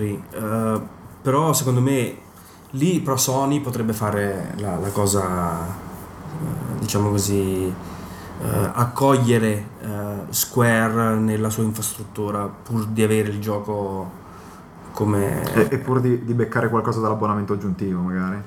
Ma quello non lo so, cioè da quello che ho letto dall'abbonamento aggiuntivo a me sembra una cosa che io farò sicuramente, cioè il Non fatto che ti dubbio. ti diano dei contenuti gratis eh, usabili finché sei abbonato mi piace molto come idea. Beh, si parla. bi- Bisogna vedere ovviamente che tipo di contenuti si, si tratti. Una- uno di quelli che citano spesso è avere accesso, come dire, una, una via preferenziale sul download di demo, cose di questo tipo. No, c'era anche del tipo avere tutti i minis eh, gratuiti, esempio.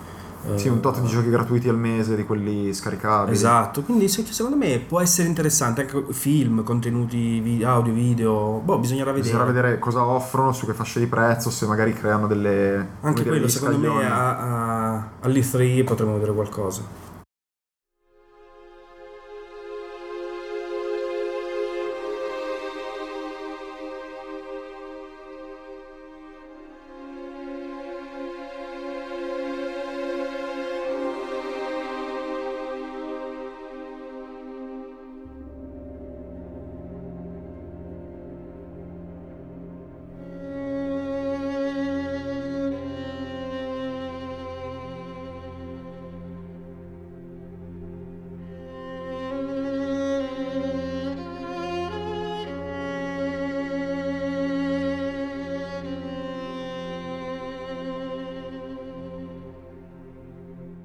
Abbiamo già citato Bi- Bioshock 2, quindi adesso mh, proponiamo anche un intermezzo di- direttamente dal gioco. Perché? Perché forse già prima Luigi aveva detto Bioshock 2 è uno di quei giochi dove, come dire, la componente online è un po' forzata, se vogliamo.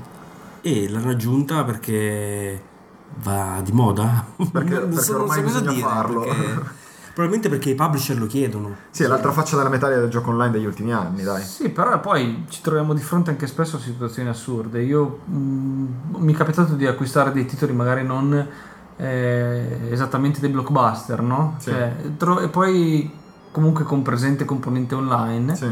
ti trovi in situazioni dove non c'è nessuno che ci gioca.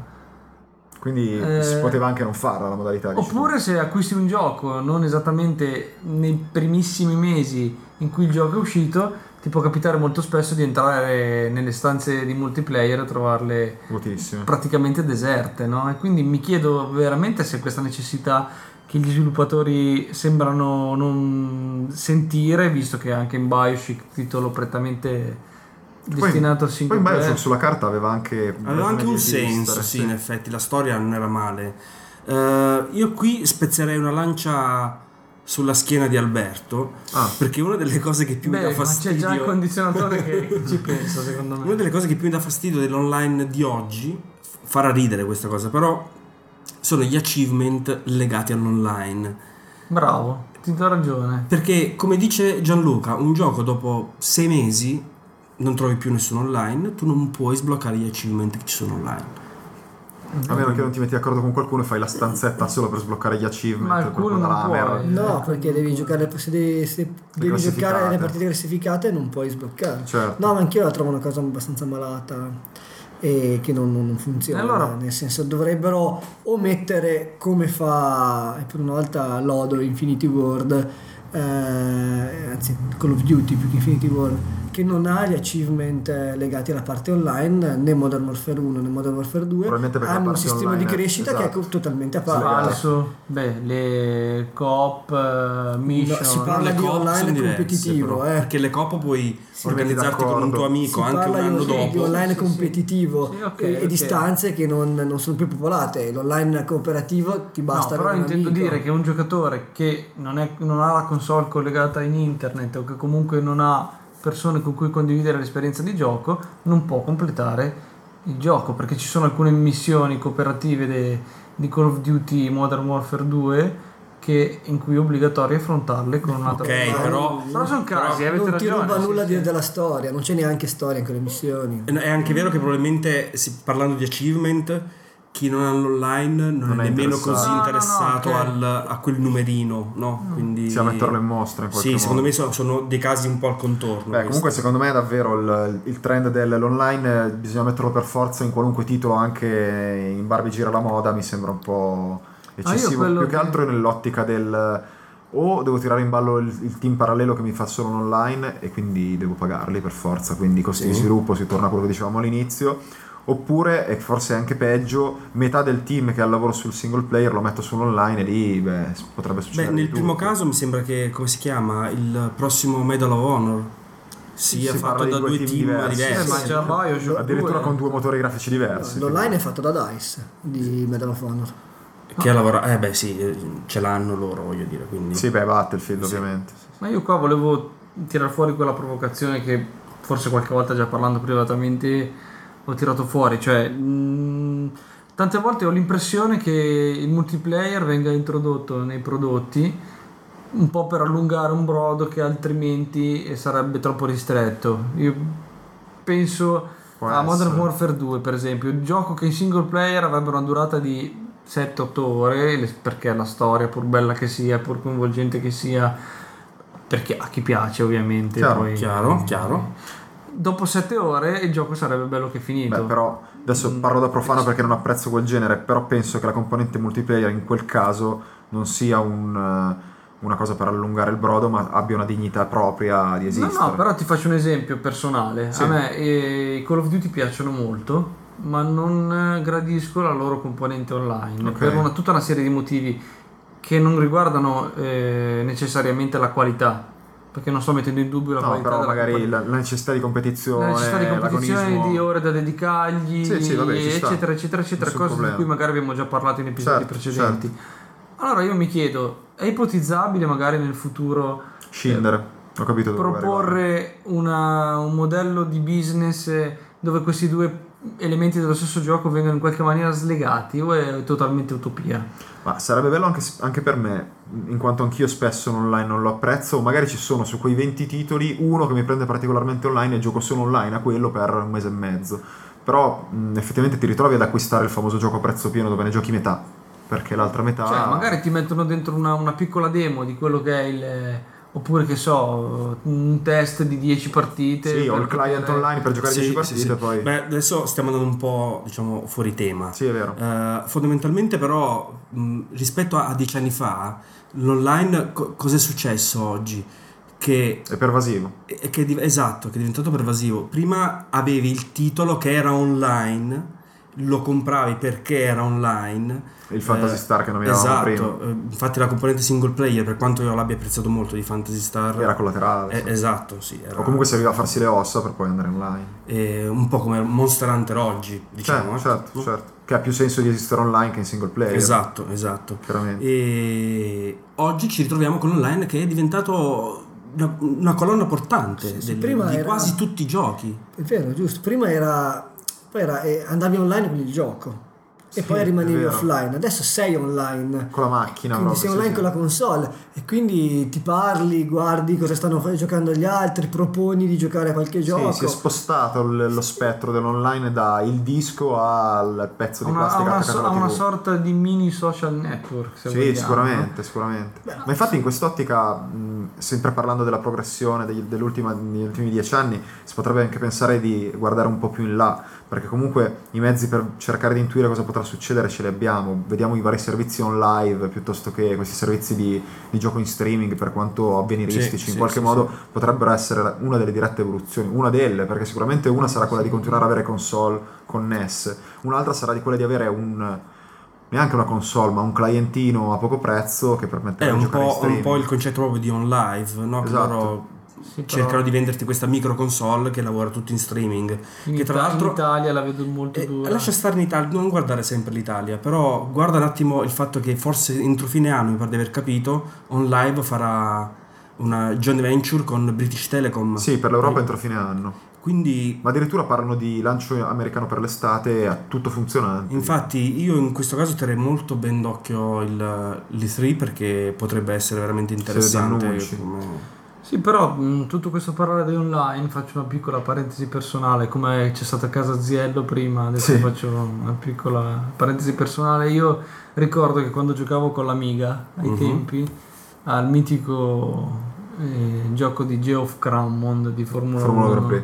Formula 1 Grand Prix, sognavo Mm. di fare una gara, una vera gara di Formula 1 Con qualcuno di- con qualche con, umano. eh, tutti umani che piloti virtuali ancora Beh. non mi hanno dato un gioco form- di Formula 1 degno di questo nome Beh, però che lo se, consente attendo con ansia Se il prossimo guardi- È in anno arrivo, eh, quindi... se guardi al Speriamo. mercato prettamente PC o Sì. comunque Amiga di quegli anni, non c'è voluto poi così tanto per passare da un gioco di guida di quel tipo che online non l'aveva ai giochi di guida di Papyrus come potevano essere IndyCar Racing qualche anno dopo su Sì, PC. sì, sì. Quindi su PC si è corso in fretta, l'online è arrivato quasi subito, ci si collegava con i modem analogici ovviamente perché la tecnologia del tempo era quella, però ci si è arrivati in fretta. Su console sono stati dei passi, passi che possono, essere, possono coincidere tra grandi e piccoli nel Dreamcast che ti propone eh, il modem embedded in ogni console, che era un po' il trucco che dicevamo Sì, prima ma perché, questo perché? Perché le console le controllano, l'evoluzione di, di- di quello che esce su console è controllata dalle case produttrici delle console.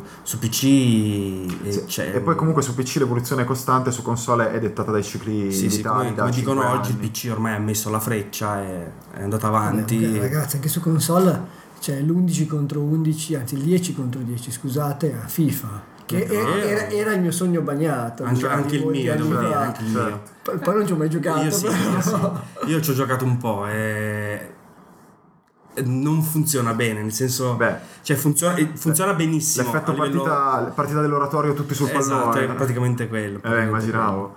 Beh, però è un punto d'arrivo se vogliamo, nel senso che appunto è un sogno che dieci anni fa tutti avevamo giocando a Sensible Soccer, forse più di dieci anni fa a dire la verità. Eh beh sì, eh beh e sì. poi in qualche modo ci siamo arrivati, quindi io, non c'è ci stata sono- io al evoluzione. mio non ci sono ancora arrivato e aspetto Codemasters Dai, Vabbè, manca vero, poco. Dai, manca poco. Ma me lo auguro.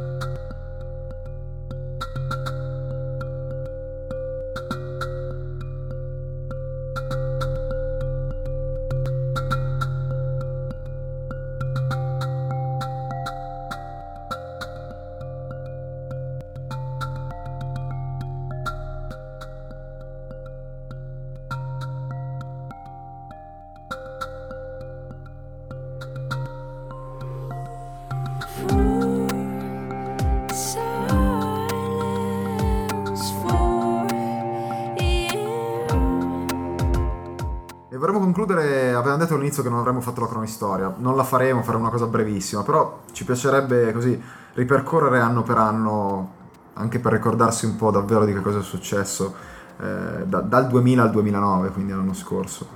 E, beh, partiamo ovviamente col 2000. 2000 anno di uscita della PlayStation 2, no? Con Eh, quel prezzo che dicevamo prima, assassino in qualche modo. 8,99 credo 8,99. fosse. Se te lo ricordi così bene perché l'avevi comprata al lancio. Sì, certo. Io l'ho comprata giapponese, ma- l'ho pagata mille qualcosa. Con Fantavision. Sì. Con Fanta E con l'alimentatore grosso così. Adesso non, non La stufa. stanotte non dormirò, mi avete ricordato Fantavision. Tu Gianluca l'hai comprata al lancio anche tu? No. No, non la comprai al lancio. No, neanch'io. Io l'ho comprata giapponese ma universale qualche anno dopo, se non sbaglio, il primo abbassamento di prezzo. Ah, ok. L'ha preso palle comunque. E giochi del 2000, vabbè, tra i tanti citiamo Perfect Dark che abbiamo già citato prima anche per un intermezzo e Final Fantasy 9 che è tornato su PSN, mi diceva Sì, Alberto sì, poc'anzi. oggi addirittura. E parlando del fatto che ah, mh, sono passati dieci anni, dopo dieci anni è uscito il remake di Perfect Dark, manco a farla apposta. È vero, orribile questo remake secondo me.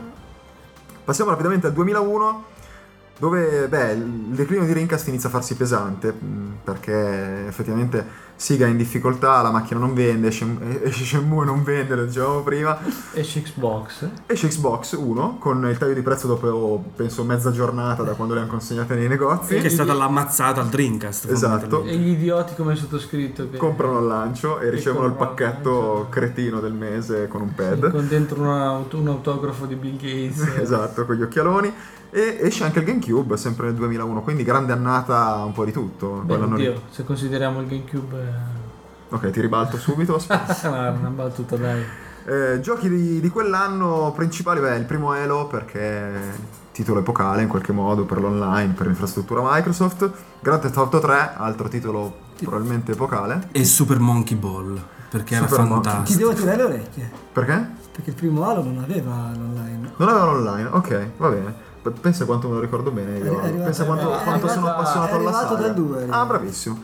Io penso quanto sono Ah, appassionato alla però saga. aveva una bellissima modalità che provammo una sera con Alberto e alcuni amici Cioè? che potevi collegare in, eh, In locale, in. LAN eh, 4 Xbox se non sbaglio. Ah, Può ricordi? essere, non mi ricordo assolutamente. bene, Eh, eravate ubriachi quella sera No, no, no. Va bene, che anno siamo? No, no, sempre 2001 non possiamo non citare anche Metal Gear Solid 2 perché, beh, gr- grosso titolo periodo PS2 Luigi ha avuto un crampo. Va È bene. bello avere degli amici così. Infatti. Passiamo al 2002. 2002, eh, beh, anno controverso perché subito dopo, subito, quasi subito dopo Grand Theft Auto 3, Rockstar ti sforna quel Vice City che forse è il punto più alto della saga secondo molti. Secondo per molti, sì, ambientazione, dicono. atmosfera, eccetera, eccetera. E parte effettivamente Xbox Live perché l'anno dopo il lancio dell'hardware Microsoft inizia a tirare fuori anche l'infrastruttura di rete. Giochi del 2002 c'era Morrowind, su cui io ho consumato un PC, sono l'unico. Sì. Per carità. Bene, non è piaciuto a nessuno. Battlefield 1942 che DICE che citavamo prima. Oh, Conati, vai avanti. Benissimo. E poi adesso se la avete anche qua di pesto, Metroid Prime nell'inverno del 2002. Pendrana. Inverno 2002 me lo ricordo troppo bene. Vabbè, qualcuno che ancora deve giocarli ha comprato l'originale, il remake eh, e niente, non li gioca. Passiamo al 2003. Valve se ne esce con Steam. Rivoluzione anticipa tempi, forse. Beh, quell'anno chi ci credeva Steam, diciamo la verità. Anche perché era uscito con giochi, fi- fino a che poi non è uscito Half-Life 2, Steam era uscito con giochi non giganteschi. Nel senso, il catalogo interno Sì, non era E a eccezionale. proposito di Steam, da ricordare cose di, di- di pochi giorni fa, Steam che arriva Su su, Mac. su Mac e Half-Life 2 su Mac. quindi, Sì, insomma, pochi giorni fa. Che roba? Il Mac c'ha se- Half-Life Sette adesso. anni, poi il minimo passettino. Eh, però 7 anni sulla cresta dell'onda, Steam sempre in crescita, sia per utenza che per guadagni. Nintendo se ne esce con il Game Boy Advance SP, che era quello a conchiglia, se ricordo Esatto, bene. Sì. perché l'altro era per i ciechi. Esatto. Beh, io l'avevo trovato scomodissimo quel, l'SP che si apriva la conchiglia. Sì, perché come- le, le mani andavano tenute troppo Eh, infatti, avvicinate. sì. contrattissime, no? Era eccezionale. Giochi del 2003, vabbè, Wind Waker. Qui. Basta. Basta, Cioè, posso andare basta, via. può andare via, ok? Sono in estasi. Poi il primo Call of Duty, che Basta, segnato veramente andare via adesso. e poi un gioco che io ho segnato perché mi è rimasto un po' nel cuore forse a tutti quanti quel Beyond Good and Evil che Alberto Bastardo ci continua a non dare informazioni sul seguito Che non, so, non so niente. non so niente ogni volta dice non so niente poi vabbè ci crediamo Molto bello Beyond Good and Evil. anche secondo molto, me molto bello, anche secondo me. passiamo al 2004 e qua vabbè 2 su 4 rideranno perché sono bastardi Nintendo annuncia il Revolution No, io preferisco stare zitto. L'Involution. Ah, Revolution continua. Ehm, E, Steam finalmente aggiunge Half-Life 2 al catalogo giochi e quindi lì probabilmente inizia davvero la crescita grossa. Eh, con, sì, mi eh, ricordo, la settimana del lancio di Half-Life 2 con la registrazione obbligatoria su Steam che è stata un, un bagno Oh di sangue Dio, incredibile. oh mio Dio, vero. Nessuno riusciva a iniziare a giocare al gioco. I pirati sì, chi aveva comprato ufficiale no. Giochi del 2004, Doom 3, che vabbè, lo segniamo per il nome, ma boh, a me non è che avesse detto più di tanto.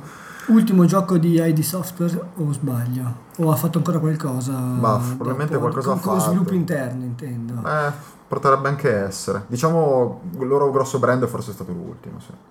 Il primo Fable, e qui me la rido anch'io perché vabbè, Fable. Non ne parliamo nemmeno. A qualcuno è piaciuto? Ah, Guarda, Fable eh, attendo con spasmodica ansia la Il terzo. uscita del terzo Eh. per eh, comprarlo e cestinarlo subito dopo. D'ufficio senza metterlo No, su. io sono fiducioso però sul Sì, terzo. io ma- Sì, io un, neanche- un nuovo simulatore di lutti. Sì, Perché no, è e scoreggi. Cioè, ha fatto schifo il secondo, scusa, ma è oggettivamente schifoso il Fable 2. Senti, ha E preso dal- dei votoni Non me ne frega, fa schifo quel E gioco. dal 3 lì. ti aspetti qualcosa. E dal 3 mi aspetto qualcosa che mi che possa cioè peggio di così non può Ah, abbiamo toccato il cioè, fondo. Vabbè. Halo 2, che allora Alberto mi ridà la bacchettata, veramente lancia l'online Microsoft, va bene, stavolta è vero. World of Warcraft, vabbè, lo citiamo anche se ormai... World of Warcraft- eh, una oh, vabbè, lo citiamo. 2004? Insomma, Ebbene sì, Sono sei anni. Beh, eh, niente insomma, male. S- niente Sempre sulla dell'onda anche quello. E poi beh, io l'ho segnato per affetto personale Katamari Damacy perché... Eh, Io perché- qua lascio la puntata perché non so neanche cos'è. Vabbè, Vabbè, andiamo avanti. quando, quando uno è mia. ignorante, mia, ignorante. vai avanti, avanti, Passiamo al vai. 2005, lancio di Xbox 360 verso fine anno, quindi anche lì si ritorna a svenarsi per No, comprare no, no, console al no, lancio. scusa, lancio di un prototipo di Xbox 360. Molto inclini all'autoesplosione. Lancio, è il lancio di una lavatrice che, fa girare videogiochi. Che fa girare videogiochi. Beh, niente male. La centrifuga c'era di sicuro. Ovviamente Sony quell'anno stesso ha detto perché noi dobbiamo essere da meno, annunciamo PlayStation 3, ma l'annunciamo e basta, ufficialmente.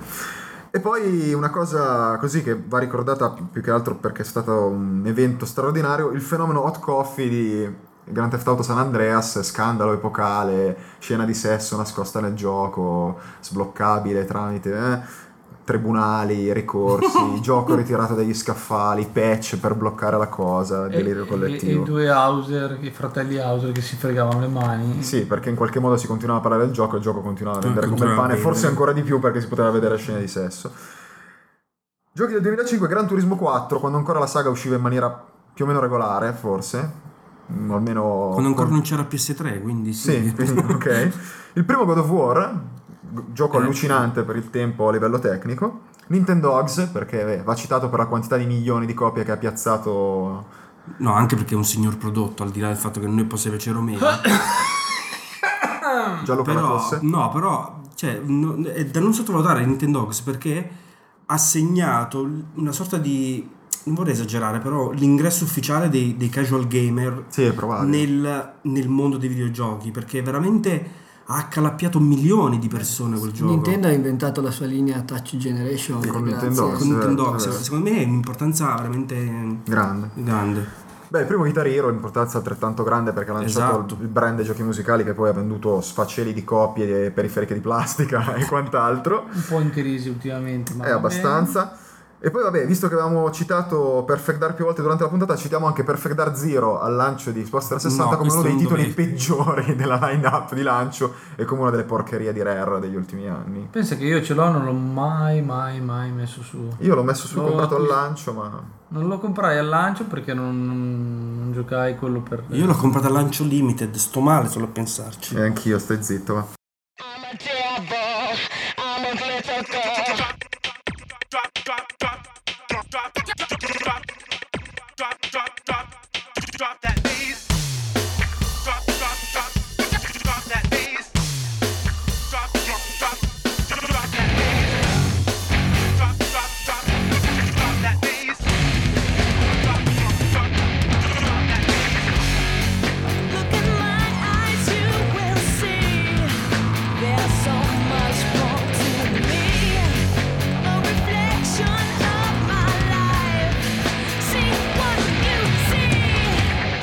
Passiamo al 2006 che è meglio. Uscita del Wii. Ovazione da una parte del tavolo e conati di vomito dall'altra, va? No, io ben felice. E del DS Lite che- dove finalmente anche lì usciamo dal- dalla, perife- da- da- dalla console per ciechi del DS ciccione. Dai, dove- dai, non era vero, dai, il DS era, schermi era- pessimi. No, dai, era Ma decente. perché tutte queste console Schermi. portatili venivano vendute sempre nella Repubblica Ceca? no, beh, dai, gli schermi del, del DS grosso no, erano tremendi. battuta orrenda, ma fa niente. Meno male. Sony lancia PS3 finalmente al prezzo killer che dicevamo prima e tutti quanti ce la compriamo al lancio e ci sveniamo, giusto? Eh, sì. Sì, sì. Bene, 4 su 4 giudicato. Giochi del 2006, New Super Mario Bros. che su DS vende un- uno sfacelo di copie E tuttora sta vendendo. e tuttora sta vendendo e, e riporta Mario al 2D in qualche modo perché Sì, dai, è stato, è stato un bel titolo. Un bel sommato. titolo. Non bellissimo, un Un po' facile. Wii Sport perché vabbè va citato perché ok è bundle con la console però è stato un, un titolo che vabbè, strep- se- sentiamo il commento qui a fianco. È strepitoso. Andiamo avanti. No, ma per lo No, stesso motivo per Sì, cui lo ok, è ma Nintendo dipende, ma dipende sempre da che ottica lo ho. Tutti i giochi io hanno sono d'accordo sullo strepitoso ma fa lo stesso strepitoso. E poi beh, da- dalla line-up di lancio PS3, che come quella PS2 non è che fosse tutta questa gran creme, citiamo Resistance perché... Beh, da Fantavision a Resistance. Beh, un passetto avanti l'hanno fatto. Che però vabbè, Insomniac non aveva fatto un brutto lavoro. Io infatti non toccatemi Resistance perché secondo me è un bellissimo titolo. Aveva qualche lacuna a livello... Cioè, sanno fare i giochi con i pupazzetti quelli di Insomnia, che lasciamogli fare i giochi con i pupazzetti. No FPS pseudoseri. Dopo Spyro bene, Ratchet and Clank bene, l'FPS non, no, è, non è vero. non è il loro mestiere. Non li hai giocati. Il primo Attenzione. giocato è finito, il secondo l'ho venduto prima di metterlo su. Addirittura. Con- Continua, Cioè, l'ha, continua. l'ha comprato per venderlo, ragazzi. Questa Stai cioè- zitto che le fai anche tu queste cose. A che anno siamo? Dai, vai avanti. Al 2007. 2007, questo è geniale. Microsoft ammette finalmente il piccolissimi e vaghi e remoti problemi hardware della propria console ed estende la garanzia spendendo un triliardo di gozzillioni di dollari.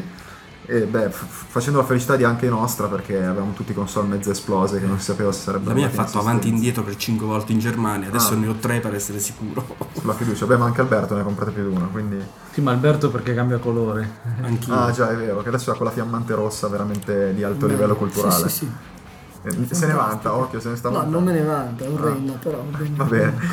E, giochi del 2007 Halo 3, quindi vabbè, torniamo sul eh, gioco che tiene in piedi il sistema Microsoft e lo porta a bandiera dell'online. Espansioni di World of Warcraft per tenere alto appunto il livello del successo di World of Warcraft. Con Heavenly Sword, che forse era uno dei cavalli di battaglia di quell'anno per Sony e che poi si è rivelato molto sotto le aspettative. Rock Band della serie Perché lasciare Guitar Hero tutta la strada possibile sui giochi musicali, inseguiamo e forse facciamo meglio. E poi Modern Warfare perché è l'evoluzione più riuscita commercialmente di quel brand Call of Duty nato qualche anno prima. Tor- torno un attimo Scusa, nel indietro. 2007 non c'era Galaxy 2? Galaxy. Eh, Ga-. Galaxy? Sì, sì. 2007 C'era- Galaxy. Cioè, voglio dire, il 2007 è stato l'anno considerato da quasi unanimemente il miglior anno degli ultimi dieci anni a livello videoludico, in cui c'è stato Zelda per DS, Metroid Corruption e Galaxy. Cioè, tre Si sta Aspetta, giochi... aspetta, è tornato, è tornato il mantra, il mantra. No, è stato anche Mass Effect. Zelda e Metroid. Mi sembra la trasformazione dei, robot, dei, dei cartoni animati con i robottoni che guardavo quando ero bambino. Mi metto a fare qualche, qualche, qualche posa strana. E Luigi si trasforma in O, Reggie. o tipo Fusion e Luigi si trasforma in re. Che bello. Fusion di Dragon Ball. Ci siamo dimenticati di citare nel 2006 Gears of War. Che credo Ah, ok, mi è sfuggito. Mi è Dai, piaciuto come epico, cosa fa? Gears of War, Unreal Tournament, Gears of War, Unreal Tournament. E Bulletstorm, il gioco più brutto dell'anno, già, già da me. Avanti. Vado avanti. 2008. Non tanti eventi, sinceramente ricordo solo Blizzard che annuncia Diablo 3 e non è nemmeno ancora uscito, quindi come al solito Blizzard se la prende comoda. Giochi di quell'anno, Grand Theft Auto 4, tocca citarlo sempre e comunque. Ennesima espansione di World of Warcraft, ne ho anche fin la nausea. Ah, Probabilmente è uscito un altro Nintendo DS. Delle 20 edizioni uscite, una nel 2008 ne sarà uscita. sì, è probabile. E Metal Gear Solid 4, anche lì titolo che doveva tenere in piedi PS3 da solo, ma Eh, sì, è ha stato- fatto successo, ma Non quello che fino ci si certo aspettava. no. E quella For Dead che citavi poco anzi quando parlavamo di online, che è stata un po' una rivoluzione del coop eh, a livello online, sia console che PC. Passiamo all'anno scorso con, eh, beh, non possiamo non citare il lancio di PSP Go veramente Eh, totale, certo. cioè cose veramente Poi stupende. c'è no? DSI. DSI, DSI esatto. Ciccione. No, di Ciccione di quest'anno, quindi non vale. È di di quest'anno. è Vabbè, dai. In eh. Giappone forse uscì prima. Eh, forse fine. sì, però stai zitto tu. Beh, però Poi? ragazzi, cioè, non si può tentare di oscurare la brillantezza del lancio di PSP Go, scusate. non- No, PSP Go è stato veramente la, la perla. Eccezionale. Come ti faccio uscire una console che costa una valanga e ti tolgo la possibilità di usare i giochi che avevi già comprato e Eh, lì, eccetera, pro- lì eccetera, eccetera. problemi di sì, tra- vari problemi, quelli che hai citato tu, poi comunque un, un po' secondo me anche l'ostruzionismo di determinate catene. Sì, di sì, infatti, Sì, infatti. imprevedibile, fra l'altro. cioè, l'ave- l'avevamo intuito noi. No, e comunque sto per darvi una notizia sconvolgente. Attenzione. Non l'ho comprata. Eh, effettivamente è vero. Oh È, God. è l'unica console che non ho comprato negli ultimi vent'anni. È vero. Forse anche il Gizmodo non l'avevi comprato. Eh, no, nemmeno quello. Vedi, vedi, te lo sei perso. Bravo. Giochi dell'anno scorso, vabbè, li citiamo, ma probabilmente se li ricordano tutti. Quell'Uncharted 2 che forse ha fissato un nuovo standard sulla grafica PS3 Ma sì, probabilmente sì. in sì. qualche modo. Modern Warfare 2, gioco che vende eh, 8 triliardi di copie nei primi 6 secondi di presenza nei negozi. Che però il New Super Mario Bros. Wii ha superato. Continuo. Poi. Assassin's Creed 2. Assassin's Creed 2. Il gioco più bello del mondo. eh, quel Resident Evil 5 che ha tentato di riportare a ribalta Resident. Evil. ma Io vabbè. adoro Resident Evil Fa 5. schifo. Sì, è l'unico sparatutto dove non puoi sparare e camminare allo stesso Vabbè, dai, non ritorniamo Che sui soliti luoghi Che comuni. rivoluzione. E vabbè, citiamo anche Beatles Rock Band per, eh, come dire, il tentativo di smarcare i giochi eh, musicali da brand e basta, ma di cercare di accomunarli verso un gruppo musicale famoso per cercare di continuare a spingere le vendite. E io porrei l'accento anche su un evento del 2009 che Sì. secondo me è emblematico, eh, vale a dire alle 3 del, del 2009 Microsoft e Sony escono allo scoperto con i loro dispositivi di motion control. Quindi Nintendo ha aperto la strada e in effetti si sono dovuti adeguare. no? Eh, secondo me è, è importante. Sì, come- fa specie che a un anno di distanza ancora non abbiamo visto niente di concretissimo. Comunque. Ma vabbè, però sono tecnologie molto promettenti, secondo me. Di Move si è già visto un, un po'. Sì, sì, all'ultimo di, di, GDC. di, sì. di Natal che tra l'altro potrebbe sicuramente non si chiamerà no, non Natal, si chiamerà Natale, ovviamente. Eh, Però uscirà a Natale. però uscirà. Natal Ehm, si è visto poco o nulla No, anche se di ne quello si è sentito visto. parlare tantissimo visto funzionamento visti i giochi che devono uscire non si è visto nulla Come non si è visto nulla? Quello Si- che hai visto si- è delle visto. demo tecniche si sono viste. Ma no, ma i, i giochini che ti ha fatto vedere sono quelli alla fine. Mm, sono demo tecniche, secondo Sono me. Secondo me vedremo qualcosa di concreto. Beh, Secondo me rimarrete delusi se vi aspettate qualcosa di più. Ma sì, è probabile.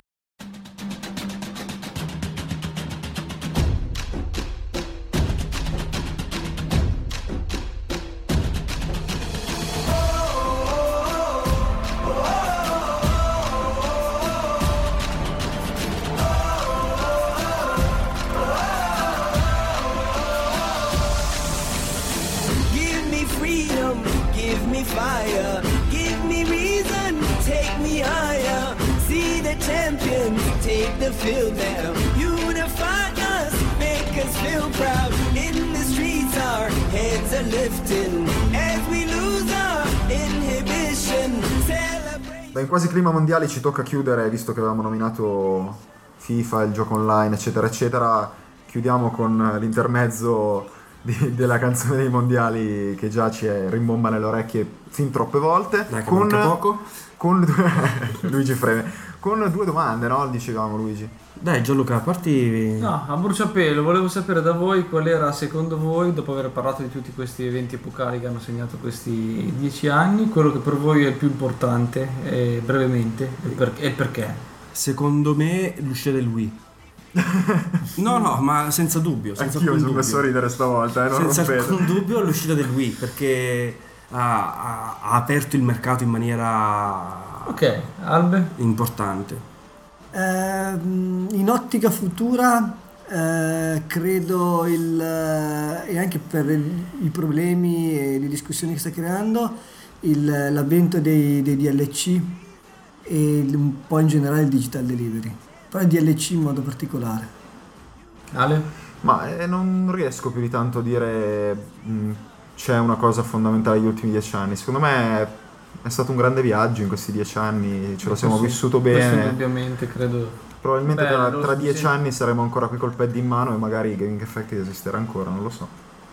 Io dico soltanto sto un po' più sul generico e parlo dell'online, vado sul banale, dico che secondo me stata... ha aperto mille porte Magari ne aprirà ancora comunque. e ne aprirà ancora. Tu do uno che l'online gioca poco, però. No, non è vero, però dire? fruisco molto No, di vero, sto contenuti, di...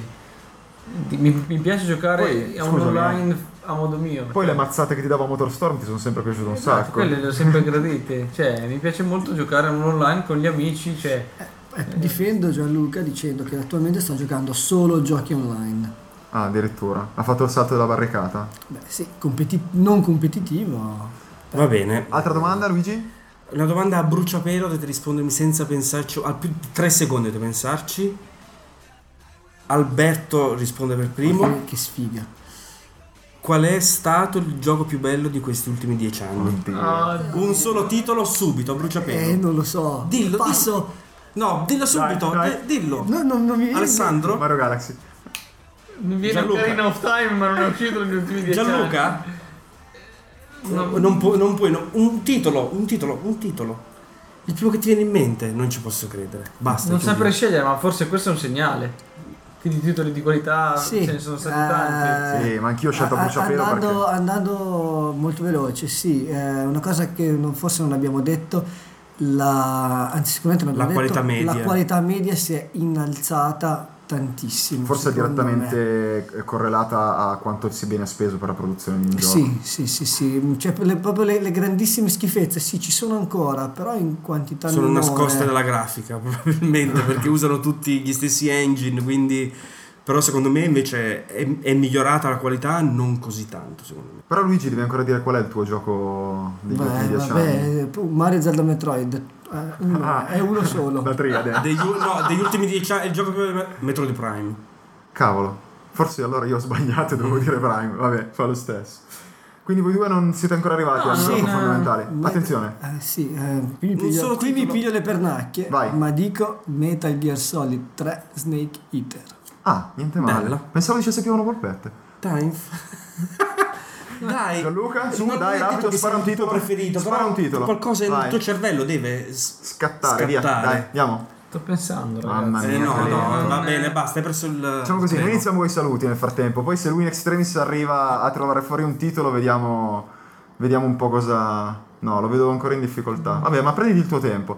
E, comunque, finita la decima puntata, eh, abbiamo così eh, già pianificato un undicesimo episodio che potrebbe essere su un argomento, come dire, abbastanza controverso anche quello, ma dobbiamo ancora vedere se riusciamo a, a portarlo a termine perché non dipende solo da noi, potremmo avere un'intervista, tra virgolette, illustre. E non credo faremo la classica puntata posti free perché è una cosa abbastanza comune e No, più che altro-. Io comunque ci vado, quindi se Sì, volete sì, delle infatti, informazioni di prima l'altra, mano... Infatti l'altro- l'altra cosa era che Alberto probabilmente non ci sarà nella prossima puntata, magari anche in quelle dopo. Speriamo. No, da Eh, dire perché che. sarà a Los Angeles. Vabbè, lui sarà a Los Angeles, noi tre con altri amici seguiremo li, li free qui mh, tutti assieme. sì, vedremo tanto- se fare uno specialino in diretta, ma non, non No, ancora, non credo, ancora assolutamente sicuro. no. Assolutamente no, perché potrebbe essere un Sì, macello sì, incredibile. E sicuramente appunto per questioni di free potremmo ritardare un po' il prossimo episodio e ci scusiamo anche per aver ritardato questo, ma problemi di salute vari, infatti avete sentito Luigi con una voce particolarmente profonda e appassionante e colpi di tosse assortiti. E niente, direi di salutare, ci risentiamo tra un mesetto con un'altra puntata. Ciao a tutti. Ciao. Ciao a Ciao a tutti, tutti. ciao a tutti. GTA 4.